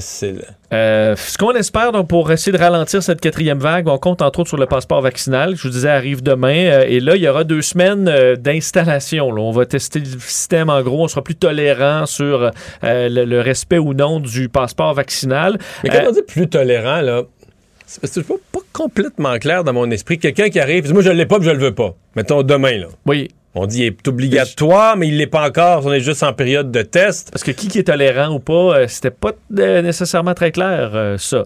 Euh, Parce que quelqu'un demain, il- on dit c'est pas obligatoire. Là. Fait que ça veut dire que quelqu'un qui va dire Ah, j'ai oublié, j'ai pas encore téléchargé, on va être tolérant. Mais celui qui dit Moi, je suis pas vacciné, je veux rien savoir, j'aurai pas l'application, je l'aurai jamais. Je l'aurai pas plus dans deux semaines. Est-ce qu'on le laisse passer? Je comprends Ben- que oui, t'auras pas le choix de le laisser passer. Ouais, mais même après le deux semaines, parce qu'on posait la question à Christian Dubé, euh, qui va euh, s'assurer du respect là, du passeport vaccinal? Et ça, la réponse était tout aussi floue là, en disant, ben, c'est au restaurateur à le respecter. OK, mais si le restaurateur le respecte pas, ben là, il dit, ben là, dans ce cas-là, euh, son commerce pourrait fermer, mais sous quelle forme? Qui va vérifier ça? On comprend que c'est des plaintes. Ultimement, c'est la police. Donc, il faudrait qu'un client dénote ça, fasse une plainte à la police, qu'un policier se présente pour valider tout ça et donne une amende entre 1000 et 6000 dollars. Moi, ce que ça m'a dit, c'est que euh, un cinéma, une grande salle de spectacle prendra pas le risque. Ils vont appliquer le passeport vaccinal. Mais un petit restaurant, euh, pas trop grand, avec pas trop de monde, un samedi soir, qui ferait un passe-droit, la probabilité, c'est que l'armée débarquera pas. Là. C'est- Effectivement, euh, c'est c'est proche zéro les chances de se faire prendre dans ce cas-là. On verra s'il y aura beaucoup de personnes qui respecteront pas. Mais, Mais euh, euh, bon. on dit ça. C'est sûr que si quelqu'un d'autre, il y a des gens qui sont quand même sensibles à ça, là, qui veulent pas avoir, qui ont peur de la COVID, qui veulent pas avoir de personnes non vaccinées. C'est sûr que si quelqu'un l'entend qu'un restaurant donne des passes droits tout le temps, quelqu'un pourrait appeler la police, dire là, ça n'a pas de bon Ouais. sens, euh, ils ont rentré du monde pas vacciné toute la soirée. Mais Est-ce qu'un restaurateur, tu as une table de 6, puis il y en a un qui dit Gars, je, je l'ai pas, là, je suis pas vacciné, puis à quel point, euh, combien vont accepter quand même en disant c'est beau, asseyez-vous, à combien vont dire ben, allez-vous-en toute la gang, puis je perds cette vente-là? On verra. On aura probablement un peu de réponse. D'ailleurs, euh, Christian Dubé parlait de deux semaines d'installation qui seront peut-être un peu. euh, qui seront pas parfaites. On peut l'écouter là-dessus. On est prêt pour demain. Euh, je, je dis aux commerçants là, que je les remercie à l'avance parce qu'on sait, suite aux pilotes qu'on on a fait un petit peu partout, que les, les deux prochaines semaines vont être, euh, comme on dit des fois, un peu rock'n'roll. Il faut, faut pas se le cacher. là. il devrait être prudent en utilisant l'expression. Ça fait une couple de fois que je l'entends commerçant parce que si- commerçant, euh, quelqu'un qui entend ça peut penser que ce sont tous les magasins. Alors, c'est pas demandé dans les commerces. Non. Les commerçants, oui, les restaurateurs sont une forme de commerçant. Des, des, des, des- des- Si vous acheter du linge, il n'y a pas de passeport vaccinal. Là. pour aller acheter une jupe, c'est ça. là. Tout à fait. Bon. Euh, Juste être prudent pour pas que les termes, pas confondre les gens, c'est déjà assez mêlant. Euh, oui, et d'ailleurs, pour les cas d'exception, on expliquait aujourd'hui que, entre autres, ceux qui ont euh, des contre-indications, ce qui est assez rare, mais qui n'est pas impossible. D'ailleurs, je voyais plusieurs médecins qui disaient, ils ont des appels là, de gens qui disent, Hey, je veux me faire exempter du, du passeport vaccinal, et plusieurs disent, OK, mais dans quel contexte on peut vraiment accorder ça? C'est Moi, c'est des gens qui auraient déjà eu le syndrome de Guillain-Barré dans des vaccins précédents, mais c'est pour ça que c'est très, très, très peu de gens. là. Et donc, il y en a quand même quelques personnes, et ceux qui ont fait, qui sont en phase d'études pour Medicago. Euh, Ben, des moi, gens c'est ça, je suis content. là. Mais ça, on, a- on leur a- on les a rassurés. Medicago, si vous faites partie de cette étude-là, vont vous contacter et vous aurez accès à votre passeport vaccinal. Mais ça, comme Vincent, euh, bravo, mais pas bravo que ça arrive si tard. là. Moi, je voyais ces reportages-là, je me disais, ça n'a aucun bon sens. là. Des gens qui ont accepté de participer à un protocole de recherche pour une compagnie québécoise pour faire avancer la cause d'un vaccin québécois, euh, à la fois la cause de la santé, à la fois la cause d'une- entreprise québécoise. Qui, puis on va peut-être être surpris, là, ce vaccin-là, moi j'entends des experts qui ont beaucoup d'espoir et qui pourraient être encore plus efficaces, plus sécuritaires que les autres, peut-être. Donc, euh, dire, les gens qui participent à l'étude, ça aurait été terrible qu'ils puissent pas aller au restaurant à partir de demain. Ça, ça- tu sais, donné, tu dis quelque chose qui est tellement injuste qu'à sa face même, ça n'a pas de bon sens. Bon, c'est enfin réglé. Puis je pense que les gens de l'entreprise Medicago ont dû pédaler parce que on aurait poussé ces gens-là à dire bon, ben moi, mettons, je participe depuis cinq mois à une étude avec Medicago, mais là, pour aller pour avoir droit pour avoir mon passeport vaccinal, je vais aller me chercher deux Pfizer. Fait que là, leur participation à l'étude est complètement gaspillée, ça vaut plus rien. Oui. Non, c'est ça- c'était C'est minuit moins, minuit moins une pour régler Oui, ça, effectivement, oui, oui. alors que c'est plutôt facile à régler. Là. Mais Bon, c'était pas acceptable. pas, euh, Remarque que, comprenons-nous sur une chose, j'ai bien l'impression que ces gens-là, leur passeport vaccinal ne sera malheureusement pas valide à l'international. S'ils devaient vouloir voyager, ils ont quand même une contrainte. Mais ça, peut-être qu'on leur avait expliqué, peut-être dans les arrangements du départ avec Medicago, on leur avait dit qu'il y avait des risques. Mais que chez nous, au Québec, on... Puis ils sont vaccinés quelque part. Le vaccin Medicago, il y a quand même... Tu sais, si on est rendu au, au test de phase 3, là, Parce que ça, c'est de la phase 3. là, quand tu- qu'il y a une réponse immunitaire. Oui, il y a phase 1, donc ils sont protégés. Bon, l'étude de phase 3 nous dira est-ce que c'est assez pour en faire un vaccin reconnu comme phase 1, etc. Ils sont quand même, jusqu'à un certain. pas C'est sûr qu'ils sont pas protégés zéro, là, parce que pour que la phase 1 et la phase 2 soient acceptées, c'est parce que c'est un vaccin qui a une efficacité. Mais c'est des gens qui contribuent à aller de l'avant et à sortir Ben de oui, ça. Il ne faut ben pas oui, leur ben enlever des privilèges. oui. D'ailleurs, pour terminer sur le code QR, le dossier du piratage, il y a eu certains dossiers, le fait que le code QR du premier ministre s'est retrouvé dans les, euh, dans les journaux, des failles également euh, dans un autre dossier. Euh, Éric Kerr, aujourd'hui, sortait sur les réseaux sociaux, tout comme Christian Dubé au point de presse, pour dire que non, on n'avait pas déposé de plainte dans ces dossiers-là parce qu'on sait que les gens du Hackfest, non groupe de pirates éthiques, alors qu'ils le font pour des bonnes raisons, avaient annoncé cesser leur collaboration avec le gouvernement du Québec après euh, qu'on ait refusé à un de ces euh, pirates-là l'immunité contre le dévoilement d'une importante faille. Euh, dans le cas de Patrick Mathieu, le cofondateur du Hackfest sur nos ondes, qui disait ben, si on on, nous, on nous permet pas de nous protéger comme ça, ben, on va arrêter de collaborer, ce qui est en fait leur décision rendue aujourd'hui. Et il pourrait y avoir des, euh, bon, des, des- de, mauvaises nouvelles pour le gouvernement là-dessus, qui apprendra tôt ou tard qu'ils ont des failles, ils vont l'apprendre de la mauvaise façon, je vous le fais entendre. Aujourd'hui, si la communauté, ben pas si, on arrête de, de faire ça, on l'a mentionné, on les aide plus, où est-ce que vous pensez que ces problèmes-là de sécurité vont se retrouver? C'est pas vrai que demain matin, tout le monde va dire, moi, je regarde plus la sécurité de mon gouvernement. Non, ils vont la trouver, puis au pire, ça va se ramasser dans des médias, puis ils vont avoir l'air encore plus pire qu'aujourd'hui. Au lieu de le recevoir, ils vont le recevoir dans les nouvelles le matin. Recevoir à la une des journaux une faille informatique, c'est pas mieux. Non, c'est jamais le fun. Euh, parlons du bilan des cas aujourd'hui. 425 nouveaux cas au Québec. Euh, donc, la semaine dernière, un mardi, c'était 345. On est quand même dans une, une hausse. Euh, un décès, six personnes hospitalisées, une personne de moins aux soins intensifs et près de 24 000 doses de vaccins administrés. Parlons de Pierre Fitzgibbon, Mario, qui reprendra finalement ses fonctions euh, de ministre de l'Économie. Euh, C'est ce que, entre autres, nos, co- nos collègues du journal ont appris. Donc, dès demain, euh, on terminerait cette mise à l'écart de Pierre Fitzgibbon du Conseil des ministres du gouvernement de François Legault, qui aura duré donc deux mois. Lui qui était visé par des rapports de la commissaire à l'éthique, quatre, euh, pour être plus précis. Le député de Terrebonne, qui avait quitté au début du mois de juin, devait donc se départir de ses participations dans certaines entreprises pour pouvoir revenir à son poste. Ça aurait été fait, on aurait régularisé la situation, on aurait validé le tout avec euh, la commissaire à l'éthique.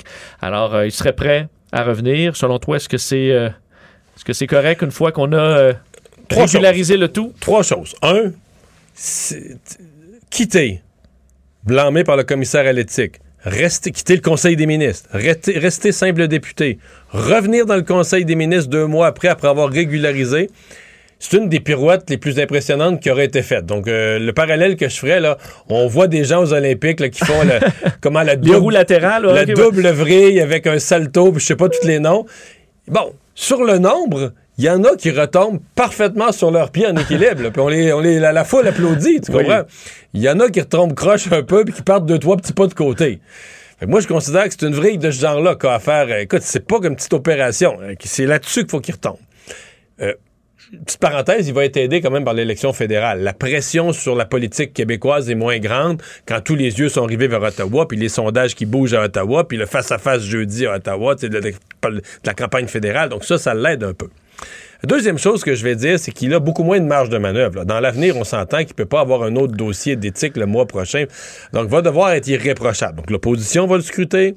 Il revient avec une marge de manœuvre beaucoup réduite. La troisième chose que je vais dire, c'est qu'il est aidé par une chose, c'est la compétence. Pour moi, c'est ce qui l'aide, c'est ce qui fait que François Legault veut le revoir, c'est ce qui fait que François Legault va le renommer, même s'il y a un prix politique à payer. Il est euh, dans son élément pour euh, négocier avec des grandes entreprises, négocier des deals d'affaires pour installer des usines ou des emplois au Québec.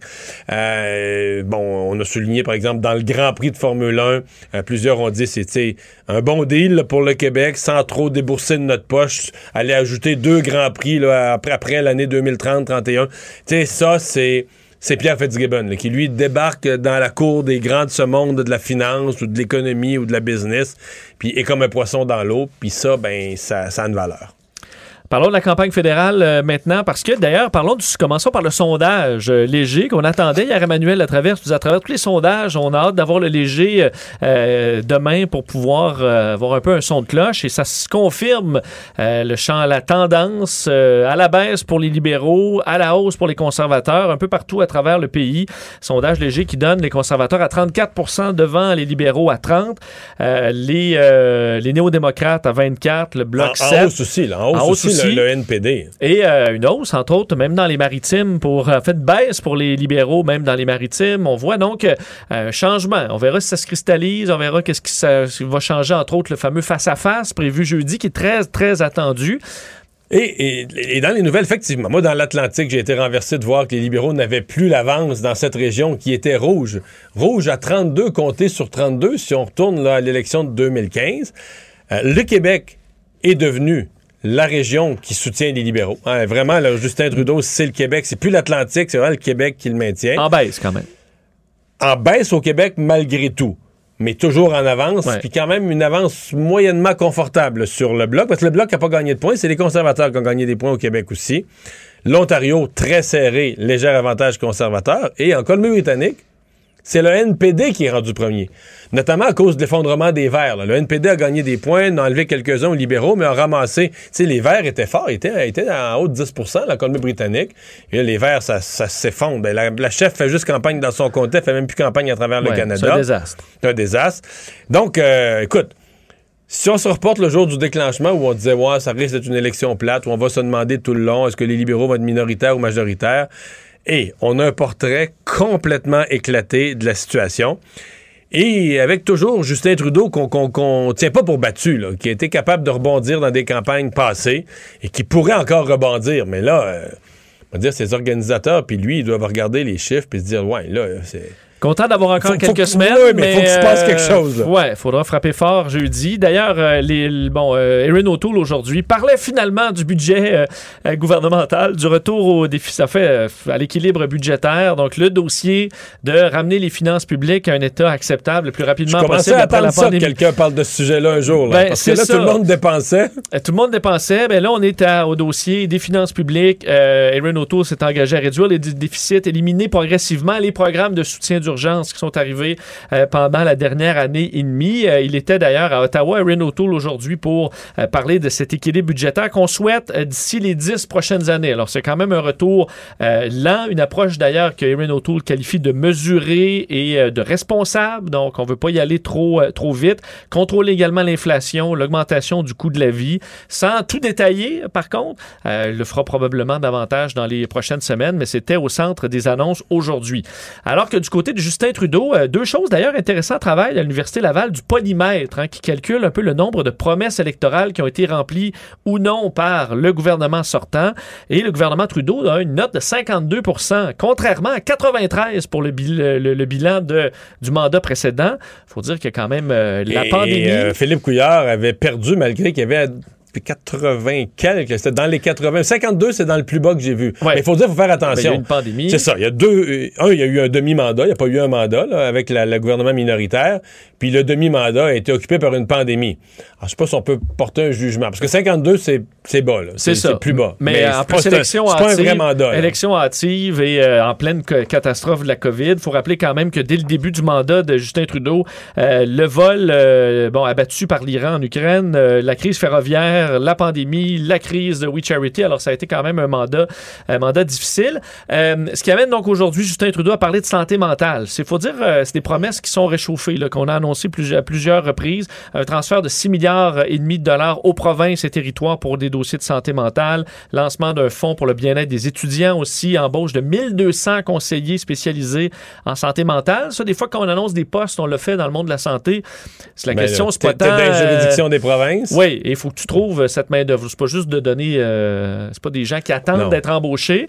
Ben, dans le Euh, cas des médecins, défi. euh, François Legault s'était presque moqué de la promesse de Justin Trudeau en disant oui, 7000 médecins. Il m'a même dit, c'est là-dessus que François Legault va dire Hey, on va y Ah trouver, oui. hey, on va y trouver là, ces Des médecins-là. conseillers spécialisés en santé mentale, est-ce que tu en as 1200 qui présentement attendent à la maison d'être embauchés par le gouvernement Sur une, chaise, sur une chaise berçante en tricotant des pantoufles de Fantex en attendant, Non. pas sûr qu'il y en a tant. Je pense pas non plus, mais ça fait partie des, euh, des annonces aujourd'hui de Justin Trudeau. Parlons de Yves-François François Blanchette, beaucoup de choses euh, aujourd'hui euh, entourant cette, euh, bon, ce moment de malaise ce matin, alors qu'il présentait sa candidate, entre autres, Ansaf Haïdar, qui est la femme de Raif Badawi, emprisonnée en Arabie Saoudite depuis pratiquement une décennie maintenant, mais qui avait appuyé par le passé en 2018 Maxime Bernier, questionné à savoir est-ce que, bon, Mme Haïdar, bon, quelle était sa réaction sur son appui, est-ce qu'elle appuie encore Maxime Bernier, et François Blanchette n'a pas voulu la laisser répondre, ce qui a donné un moment de malaise, je vais le faire entendre, et euh, la réponse de euh, Mme Haïdar un petit peu plus tard, lorsque les journalistes ont pu finalement lui parler.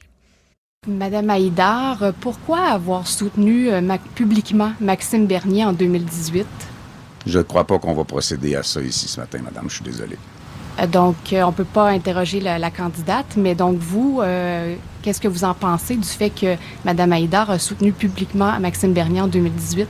J'en pense que mme Haïdar a eu un cheminement qui l'a amené. Il y a déjà un bon moment, d'ailleurs, ça n'avait pas marché la première fois, à être candidate pour le Bloc québécois. J'ai soutenu Maxime Perner, j'ai soutenu beaucoup de gens autour du monde. C'est pas juste Maxime Perner. C'est chaque personne. Il parle d'Iraïf, je suis avec lui.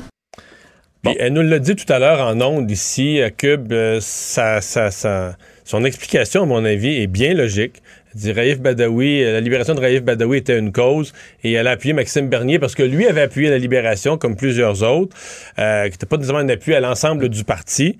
Et, euh, c'était en 2018, là. en Maxime Bernier 2018, est rendu donc. Maxime Bernier est rendu complètement ailleurs, mais il me semble que ça aurait été plus payant pour le Bloc de laisser la parole, de la laisser fournir son explication immédiatement, qui était une bonne explication. Parce que là, comment ça ressort, c'est de dire, bon, le, chef homme qui laisse pas euh, sa candidate femme euh, répondre aux journalistes. Euh, C'était malhabile. Ben, en tout cas, ça peut être- ça peut être euh, avantageux, certainement Non. pas.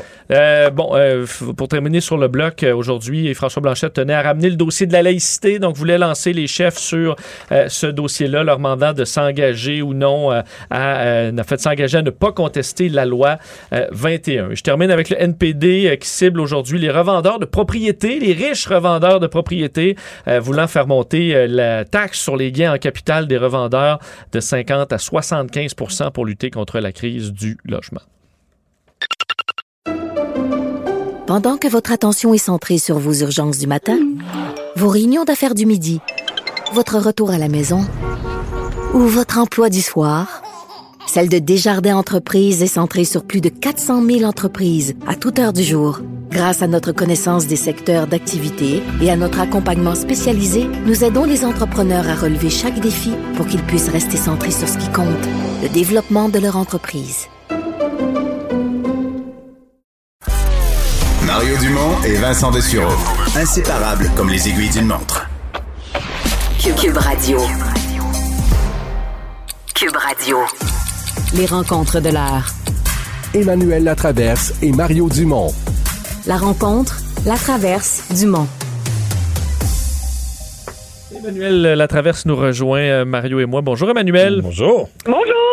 Euh, commençons avec la journée plus difficile que prévu des François Blanchette, le chef du bloc. euh, qui- journée qui a mal commencé. Je vais vous faire entendre l'extrait. On a lui parlé d'ailleurs dans les dernières minutes euh, à la, bon, la, la- la candidate Ansaf Haïdar qui, euh, ce matin, était aux côtés des François Blanchette en point de presse euh, et euh, on la questionnait. On voulait, les journalistes voulaient la questionner sur euh, son appui en 2018 à Maxime Bernier et François Blanchette ne l'a pas laissé répondre dans un geste peut-être spontané, euh, mal calculé. On va écouter ça. Madame Haïdar, pourquoi avoir soutenu euh, publiquement Maxime Bernier en 2018? Je ne crois pas qu'on va procéder à ça ici ce matin, madame. Je suis désolé. Euh, Donc, euh, on ne peut pas interroger la, la candidate, mais donc vous, euh, qu'est-ce que vous en pensez du fait que Mme Haïdar a soutenu publiquement Maxime Bernier en 2018? J'en pense que mme Haïdar a eu un cheminement qui l'a amené. Il y a déjà un bon moment, d'ailleurs, ça n'avait pas marché la première fois, à être candidate pour le Bloc québécois. Bon là là, ça n'a pas passé ça, Emmanuel. Ben non, mais on n'est pas en 1950, là. Je veux dire, comment je ne, je ne, je ne peux pas comprendre comment un chef politique fait un point de presse sur la laïcité, mais sur l'enjeu de l'égalité des femmes. Qu'il a avec lui une candidate qui milite pour la liberté d'expression.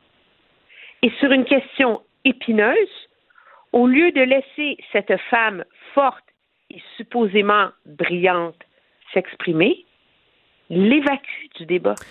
Je veux dire, c'est- Mais ça a été est-ce- que c'était instinctif de dire ah elle va, elle va, elle va se mettre dans le trouble, euh, faut, faut que je sauve la mise. euh, Ben, je je sais pas, je suis pas dans sa tête, mais de deux choses l'une. Quand tu es politicien et que tu as des candidats derrière toi en campagne électorale, tu acceptes qu'ils peuvent être interpellés. Et puis, si tu sais que cette question-là sera posée, ben, tu prépares sa réponse avec elle. Je veux dire, il y a mille choses à faire, là. Puis je comprends qu'on l'a envoyé après Mme euh, Haïdar en opération sauvage de meubles là, pour donner des entrevues et convaincre qu'elle n'est pas muselée et tout ça. Mais c'est le c'est le symbole d'un Ouais. homme derrière un lutrin qui empêche une femme militante pour la liberté d'expression de parler.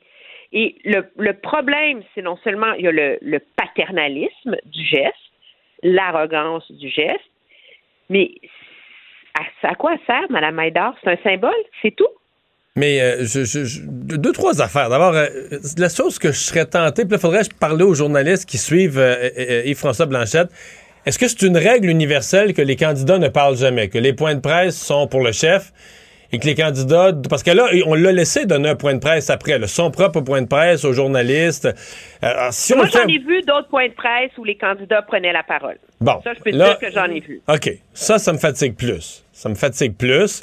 Euh, moi, ce qui me frappe surtout, c'est que je l'ai eu en entrevue tout à l'heure et sa réponse à elle, elle est bonne. En fait, Yves-François Blanchet, visiblement, a donné une réponse générale parce qu'il ne connaissait pas la vraie réponse. Moi, c'est ça qui me fatigue, c'est qu'Yves-François Blanchet a donné la mauvaise réponse ben, parce qu'il visiblement, il, il ignorait la véritable réponse à elle, c'est que en 2018, euh, elle avait mené la bataille pour la libération de Raif Badawi et les élus qui avaient appuyé cette libération-là, ben, leur retournaient l'ascenseur à leur demande. Donc, euh, Maxime Bernier avait appuyé fermement pour la libération de Raif Badawi. Il lui a demandé un appui sur Twitter. Elle lui a, elle, elle lui a donné des bons mots, euh, ce qui signifiait, selon elle, pas nécessairement un appui général à toute la politique de son parti, là.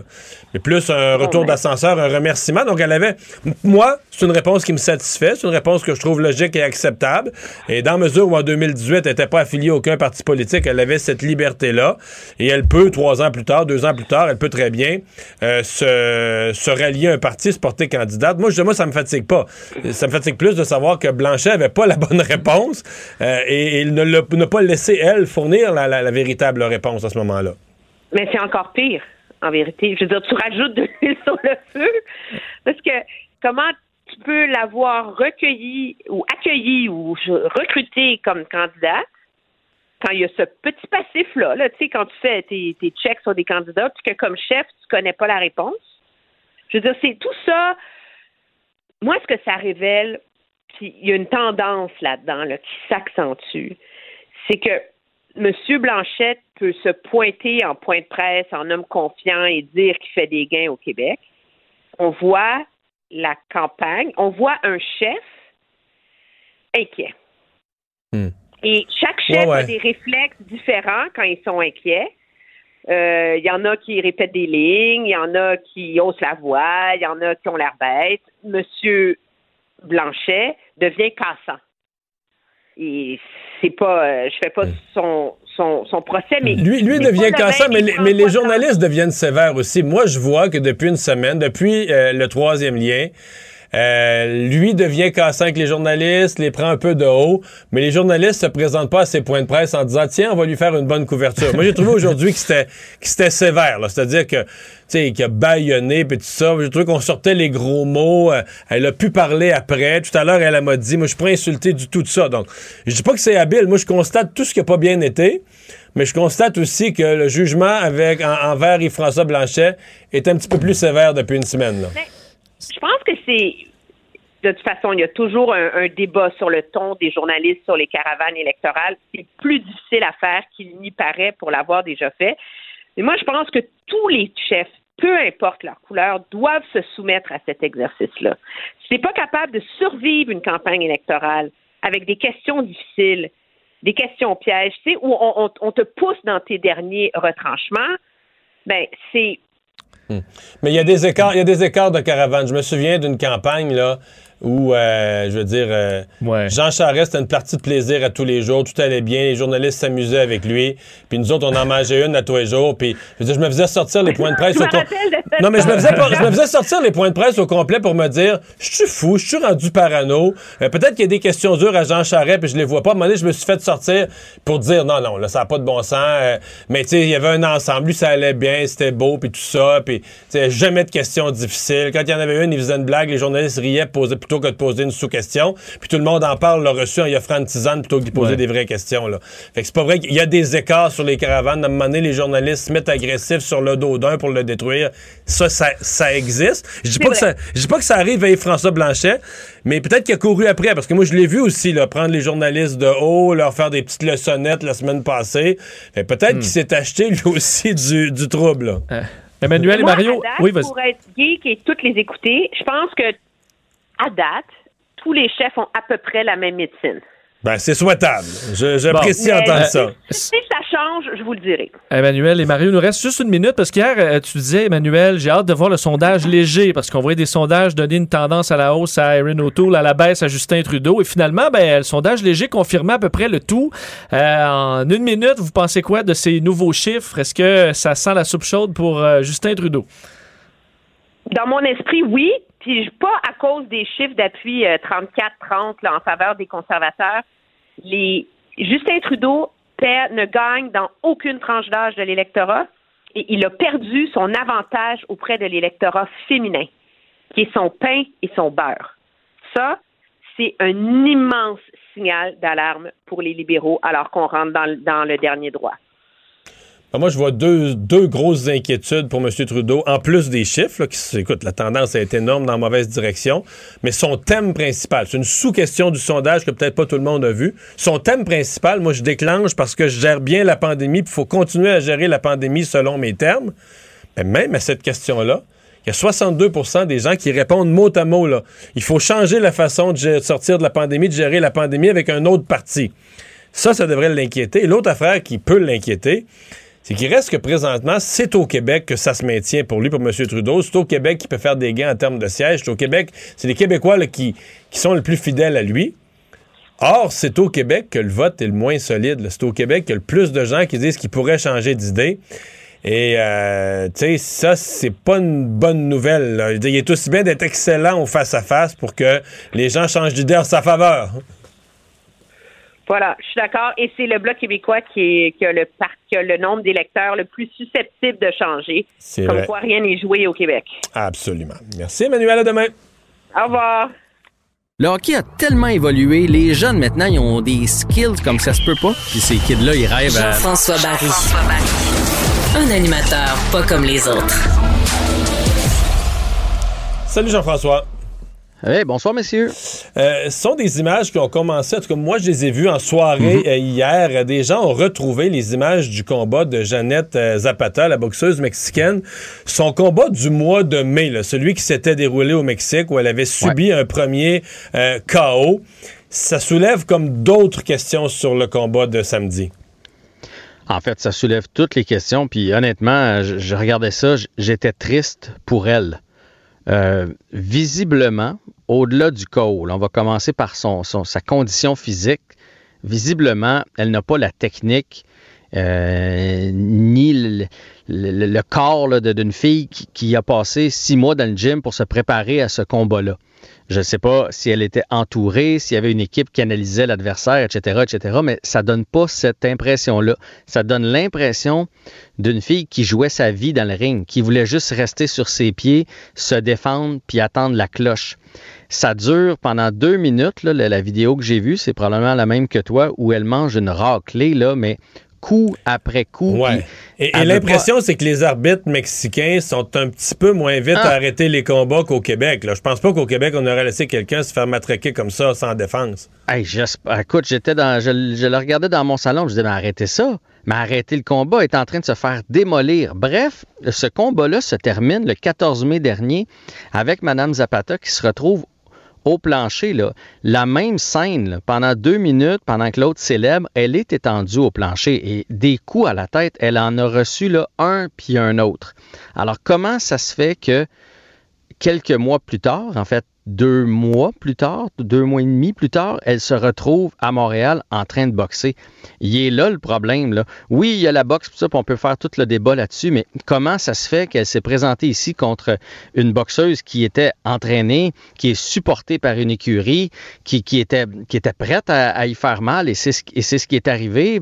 J'ai entendu un médecin là, parler du, deuxième coup, de l'espèce de contre-coup de la, de la commotion cérébrale, mais c'est un non-sens. Euh, Mais est-ce que tu as entendu l'explication? Yvon Michel dit quand même qu'elle avait eu euh, test neurologique là-bas, un deuxième test avant de revenir. Euh, mm-hmm. Il y a un médecin qui l'avait évalué, qui avait donné un congé, je pense, de 30 jours, qu'elle pouvait pas avoir de combat. Euh, que dans, ce serait dans des standards semblables à ceux qu'on a ici. Il y a une durée qui est prédéterminée par des médecins spécialisés. Et donc, euh, tous les feux étaient verts pour qu'elle revienne combattre. Mais est-ce que ben, moi, je m'interroge, est-ce qu'au Mexique, on a les mêmes standards qu'ici de, de médecine, de neurologie ou de délai d'un combat à l'autre? Ça, je le sais pas. Là. Ben, regarde, euh, le mot-clé, je pense, dans ta phrase, c'est là-bas. Elle a eu le feu vert là-bas. Euh, écoute, je ne m'y connais pas assez en boxe pour savoir si c'est exactement les mêmes tests qu'on fait passer ici et là-bas, mais c'est sûr que Yvon Michel, qui a la même boxeuse, elle appartient à Yvon Michel, elle mange une raclée comme ça, c'est sûr qu'il ne l'envoie pas au Mexique deux mois et demi après pour 1800 dollars manger d'autres coups sur la tête, visiblement pas plus euh, préparé. Parce que euh, contre, contre Marie-Pierre Roule, elle ne faisait que se défendre aussi. Là. Euh, oui, c'est à la fin que ça s'est gâté, mais tout au long, c'est encore un punching bag qui mange des coups. Fait que c'est sûr qu'Yvon Michel va pas nous dire l'inverse. Il va pas nous dire Ouais, ben on savait que sa, condition était problématique, mais on n'en trouvait pas d'autres. Hein. C'est la pandémie, on a de la misère à trouver des boxeuses. Il va pas nous dire ça. Là. Mais, mais il y a quelqu'un à quelque part qui a erré puis qui a mis la vie de cette femme-là de 18 ans en danger. Puis, tu sais, à 18 ans, avant son combat contre le 14 mai, ça faisait deux ans et demi qu'elle n'avait pas boxé. Elle revient faire ce combat-là. Tu sais, ça sent la fille qui a fait, regarde, là, moi, il faut que je paye mon loyer j'ai déjà boxé, je retourne dans le ring pour 1500 pièces puis euh, il arrivera ce qui arrivera. C'est ça que ça sent. Puis si c'est si c'est ça, avec la fin qu'on connaît, c'est vraiment, vraiment hmm. triste. Parlons du tournoi de golf du CHUM. Euh, Jean-François, il y avait un absent euh, remarqué. Ben, c'est sûr que le CHUM, Guy Lafleur est associé au CHUM là, depuis euh, ses problèmes euh, de santé. Euh, c'est toujours inquiétant lorsqu'il n'est pas là parce qu'on se dit que c'est parce qu'il y a une récidive ou qu'il va pas bien? Régent Hall s'est fait rassurant. Il a dit qu'il l'a vu récemment qu'il va bien, mais comme toute personne qui, traverse ce genre d'épreuve-là, il y a des hauts et des bas, il y a des bonnes journées puis des moins bonnes journées lorsqu'on est en traitement. une, journée au golf dans une semi-canicule, c'est c'est exigeant quand même. Oui, c'est ça. Fait qu'on a mis la faute sur le fait qu'il y avait euh, d'autres occupations aujourd'hui. Puis je, je pense qu'il faut respecter ça. On n'a pas besoin, mais il a dit que son état de santé, il n'y avait rien de nouveau là, sous le soleil, rien à, rien à annoncer de ce côté-là. Mais ce qui a fait jaser beaucoup, puis on va donner le crédit à Pierre Roud qui a sorti cette nouvelle-là, il a discuté avec Jonathan Drouin et il a dit Toi, Jonathan, si Kotkaniemi s'en va, serais-tu prêt à jouer au centre à nouveau? Et Jonathan Drouin a dit ben certain, certain que je suis prêt à prendre le centre derrière Suzuki, d'avoir le deuxième Tous nos problèmes sont réglés. Aïe, aïe, aïe. Ce, joueur-là, des fois, euh, je, me demande s'il comprend tout ce qu'il dit. Euh, moi, j'ai l'impression que si Jonathan Drouin est au centre présentement, il est au centre des discussions. Marc Bergevin doit justement essayer de le passer à une équipe en échange d'un joueur de centre parce que tu peux pas partir l'année avec lui en se disant d'un, quand il a joué au centre, il a pas aimé ça puis il a pas fait un travail extraordinaire. De deux, je ne suis pas dans l'entourage. De deux, s'il revient, la dernière chose que tu veux, c'est d'y mettre plus de pression que jamais. Puis là, si tu ben, l'envoies. C'est ça. Parce qu'au centre, tu plus de responsabilités. Puis l'autre affaire, puis je le souhaite pas, mais puis je connais pas, là, on sait pas qu'est-ce qui s'est passé avec Jonathan Drouin, mais tout d'un coup, qui recraque euh, avant les fêtes, tu sais, là, tu fais quoi si tu bâti ta formation avec Suzuki numéro 1 puis Drouin numéro 2? Fait que je pense pas que ça fait partie des options pour Marc Bergevin. Puis moi, je continue à penser, là, la grosse rumeur, c'est ce serait euh, Dvorak, là, avec euh, les Coyotes de l'Arizona.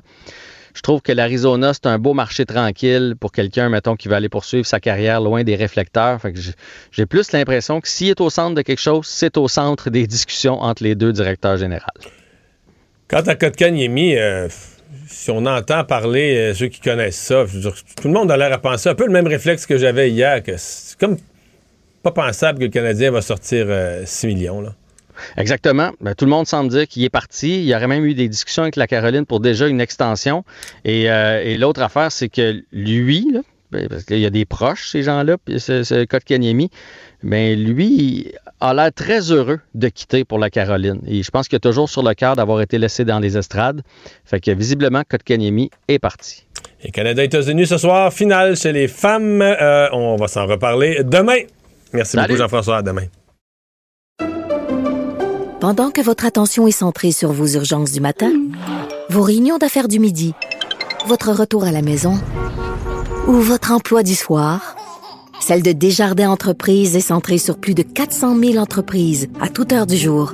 Grâce à notre connaissance des secteurs d'activité et à notre accompagnement spécialisé, nous aidons les entrepreneurs à relever chaque défi pour qu'ils puissent rester centrés sur ce qui compte, le développement de leur entreprise. Mario Dumont et Vincent Dessureau. Un duo aussi populaire que Batman et Robin. Cube, Cube Radio. Cube Radio. Cube Radio. En direct à LCN. Alors, c'est le moment de retrouver Mario Dumont dans les studios de Cube Radio à Montréal. Mario, encore beaucoup d'incertitudes. On est à la veille de l'entrée en vigueur du passeport vaccinal. Il y a des euh, ajustements à porter. Il y a des commerçants qui se demandent comment ils vont y arriver. Oui, mais pour les deux premières semaines, minimalement, c'est à titre plus expérimental, donc il n'y aura pas de sanctions ou de vérification. Euh, je veux dire, une- la bonne nouvelle du jour, là, je, je la souligne, celle-là, on va en trouver une positive, c'est euh, Medicago, donc les gens qui participent au protocole euh, Mhm. de Medicago. Je trouvais ça, sincèrement, Pierre, épouvantable. là. Des gens qui rendent service, participent à un protocole de recherche pharmaceutique pour avoir un vaccin de plus, c'est déjà une contribution. Pour avoir un vaccin québécois, je trouvais ça épouvantable que ces gens-là ont dit ben votre vaccin, vous, vu que c'est un vaccin expérimental, euh, ben là, il n'est pas approuvé, mais vous n'aurez pas votre passeport vaccinal, vous ne pourrez plus aller au restaurant. Euh, donc là, c'est corrigé. Il y aura peut-être encore, euh, s'ils voyagent à l'international, il y aura une question parce que leur vaccin n'est pas approuvé au niveau international. Ça, on comprend ce bout-là. Le Québec peut rien faire pour l'international, mais minimalement chez nous, qu'ils aient le droit d'aller au cinéma, au restaurant, là, ça, c'est une bonne chose de régler. Pour le reste, on va le vivre dans l'expérience. Euh, J'ai l'impression, euh, on s'est énervé dans le passé des fois avec le port du masque ou les débuts, puis les débuts sont toujours euh, petit peu difficiles, mais en même temps, ça prend vite son cours. Euh, vraiment, moi, ceux que j'interpelle, c'est ceux qui ne sont pas vaccinés ou qui sont pas d'accord avec le passeport. J'ai vraiment peur qu'on se retrouve avec des, des incidents malheureux, des gens agressifs dans les entrées de restaurants. J'espère qu'on s'en prendra pas là, au simple personnel qui gagne euh, 15-17 piastres de l'heure euh, ou aux restaurateurs qui ont déjà suivi et qui ont déjà subi mille et un préjudices dans la pandémie en leur faisant des scènes les entrées de restaurants puis des menaces puis des menaces de tape sa. Vraiment, je- je- je- j'espère sincèrement là, qu'on n'aura pas à vivre ça. Si des gens ne sont pas d'accord avec le passeport, ils ont des tribunes pour l'exprimer, mais pas aller faire vivre l'enfer là, dans les entrées de, de commerces, restaurants, salles de spectacle ou autres. Bon, ben, pour les 15 prochains jours, on n'a pas à s'inquiéter. Il n'y aura pas de pénalité non, plus. Euh, le gouvernement sera très conciliant là-dessus et permettra à tout le monde de s'adapter un peu à cette nouvelle mesure. Maintenant, euh, la campagne fédérale commence à être intéressante. Là, on est à deux jours du premier face-à-face, Mario, et puis on voit que ça bouge, l'aiguille bouge euh, partout au Canada, mais même de voir les conservateurs à ce moment-ci en avance sur les libéraux. Surprise. Oui, sondage léger. Il y a beaucoup de choses intéressantes. D'abord, on a rarement vu autant de mouvements. Donc, une montée importante des conservateurs, une montée importante aussi euh, du NPD, les libéraux qui ont perdu des points. Et là, on se demande vraiment, pour moi, là, la question qui, est en suspens, puis je n'ai pas la réponse. Est-ce que M. Trudeau paye pour un déclenchement d'élection dont les gens voulaient pas, pour cette erreur de déclencher une élection en début de quatrième vague, etc.? Ou est-ce que vraiment les gens ont, pris leur décision, on le veut plus comme premier ministre? Et c'est ça dont je suis pas certain. Moi, je pense qu'il reste une carte à M. Trudeau. Je ne pense pas que dans leur subconscient, les Canadiens massivement ont encore, parce que c'est une grosse décision, on dira, OK, on congédie le premier ministre qu'on a depuis quelques années. Il y a de l'insatisfaction, mais alors là, il doit vraiment lui profiter euh, du face-à-face des prochains moments pour sauver les meubles et convaincre les gens qui méritent un autre mandat euh, comme premier ministre. Mais tu sais, des, des surprises, Pierre, là-dedans.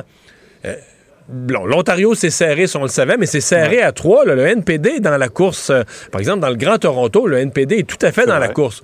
Dans l'Atlantique, Pierre, je me souviens, on était là, vous et moi, la première élection de Ah. M. Trudeau, quand il avait raflé l'Atlantique. tout balayé. Tout balayé, 32 sur, compté sur 32. Puis là, on s'était dit, mais l'Atlantique, les provinces maritimes, c'est rouge, rouge, rouge. Regardez les chiffres à l'écran. Les libéraux qui ne mènent plus, c'est très serré, mais qui ne mènent plus dans l'Atlantique. En, en Colombie-Britannique, c'est le NPD. Le NPD a toujours été assez fort et là, il récupère le vote des Verts, mais c'est le NPD qui passe premier dans la Colombie-Britannique. Donc, c'est bourré de surprises et quand on va ramener ça le soir des élections, comté par comté, euh, qu'est-ce que ça va donner? Il y a vraiment des questions. Mais là, en attendant, comme on dit, il reste, on est à mi-campagne, il reste euh, bien du, euh, ben, ben du temps aux candidats pour nous convaincre, mais c'est, disons que les chiffres bougent là plus que ce qu'on aurait imaginé le jour du déclenchement. Je veux absolument t'entendre sur Pierre Fitzgibbon qui revient au Conseil des ministres. Il a, semble-t-il, réglé tous ses problèmes éthiques. Bon, Pierre, euh, on a vu aux Olympiques là, des, des athlètes qui font quoi? Des triples vrilles avec salto, là, je connais pas tous les mots. Ah, oui. Euh, c'est tout un défi à chaque fois de retomber parfaitement sur ses pieds. Il y en a qui le font. Il y en a qui tombent parfaitement sur leurs pieds, puis il y en a qui font quelques pas de côté ou qui mettent un genou à terre. Pour moi, là, c'est Mais on dit que c'est leur talent qui leur permet de faire ça. Bon, Est-ce voilà. Donc, c'est tout toute une pirouette. C'est toute une pirouette sur laquelle il doit atterrir demain. Euh, côté négatif, à mon avis, il n'aura plus aucun aucune marge de manœuvre côté éthique et autres. Côté positif, euh, on reconnaît son talent dans le monde des affaires, dans des, des ententes, des deals d'affaires, etc. Euh, ça, ça l'aide. C'est la raison pour laquelle M. Legault veut le remettre en place. Mais disons que c'est un, un énorme défi qu'il a devant lui. Parenthèse pour conclure, il est quand même aidé par la campagne fédérale. Le fait qu'on suit le face-à-face, les Ouais. sondages fédéraux, euh, tous les chefs de partis fédéraux, l'intérêt pour la, la politique québécoise est un peu moindre et ça, ça c'est un atout. Ça l'aide à ce moment-ci. Demain, il prêtera serment, probablement pendant votre émission. Vous aurez l'occasion de l'entendre sans doute. On vous écoute sur LCN dès 10 heures. Au revoir. Au revoir, Mario.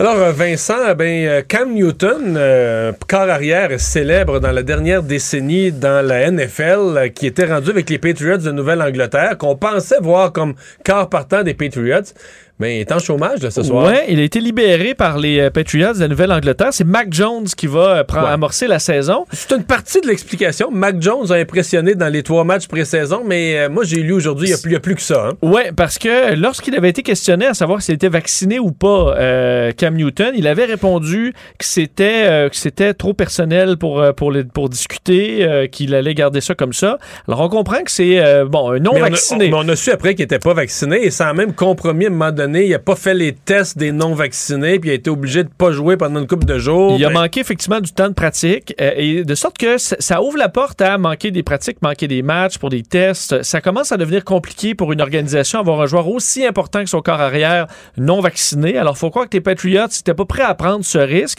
et on aurait pu le garder comme backup selon ce que je comprends.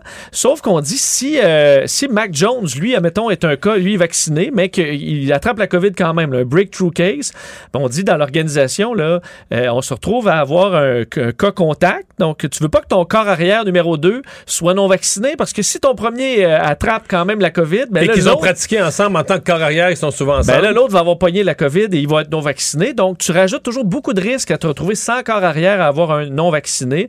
Il faut croire que ça va mettre beaucoup de pression sur des joueurs professionnels, dire Ouais, ben là, je peux me faire carrément tasser par mon organisation parce que je deviens un risque euh, dans une équipe et on sait que le nombre de matchs est court, la saison est courte Oui. au football et tu veux pas Mais prendre le risque que ton joueur a- manque une pratique ou un match. Il y en a quand même pas mal de joueurs non vaccinés. Je sais plus, au départ, là, je pense qu'il y en a qui se sont fait vacciner, mais au départ, je sais que la Ligue était inquiète. La proportion était relativement élevée. C'était très variable selon les États, hein, les équipes, selon le taux de vaccination, mais euh, on peut peut-être euh, tolérer pour certains postes, mais pas corps arrière pour les Patriots. À suivre. Euh, merci Vincent, merci à vous d'avoir été là. On se donne rendez-vous demain 15h30. Cube Radio.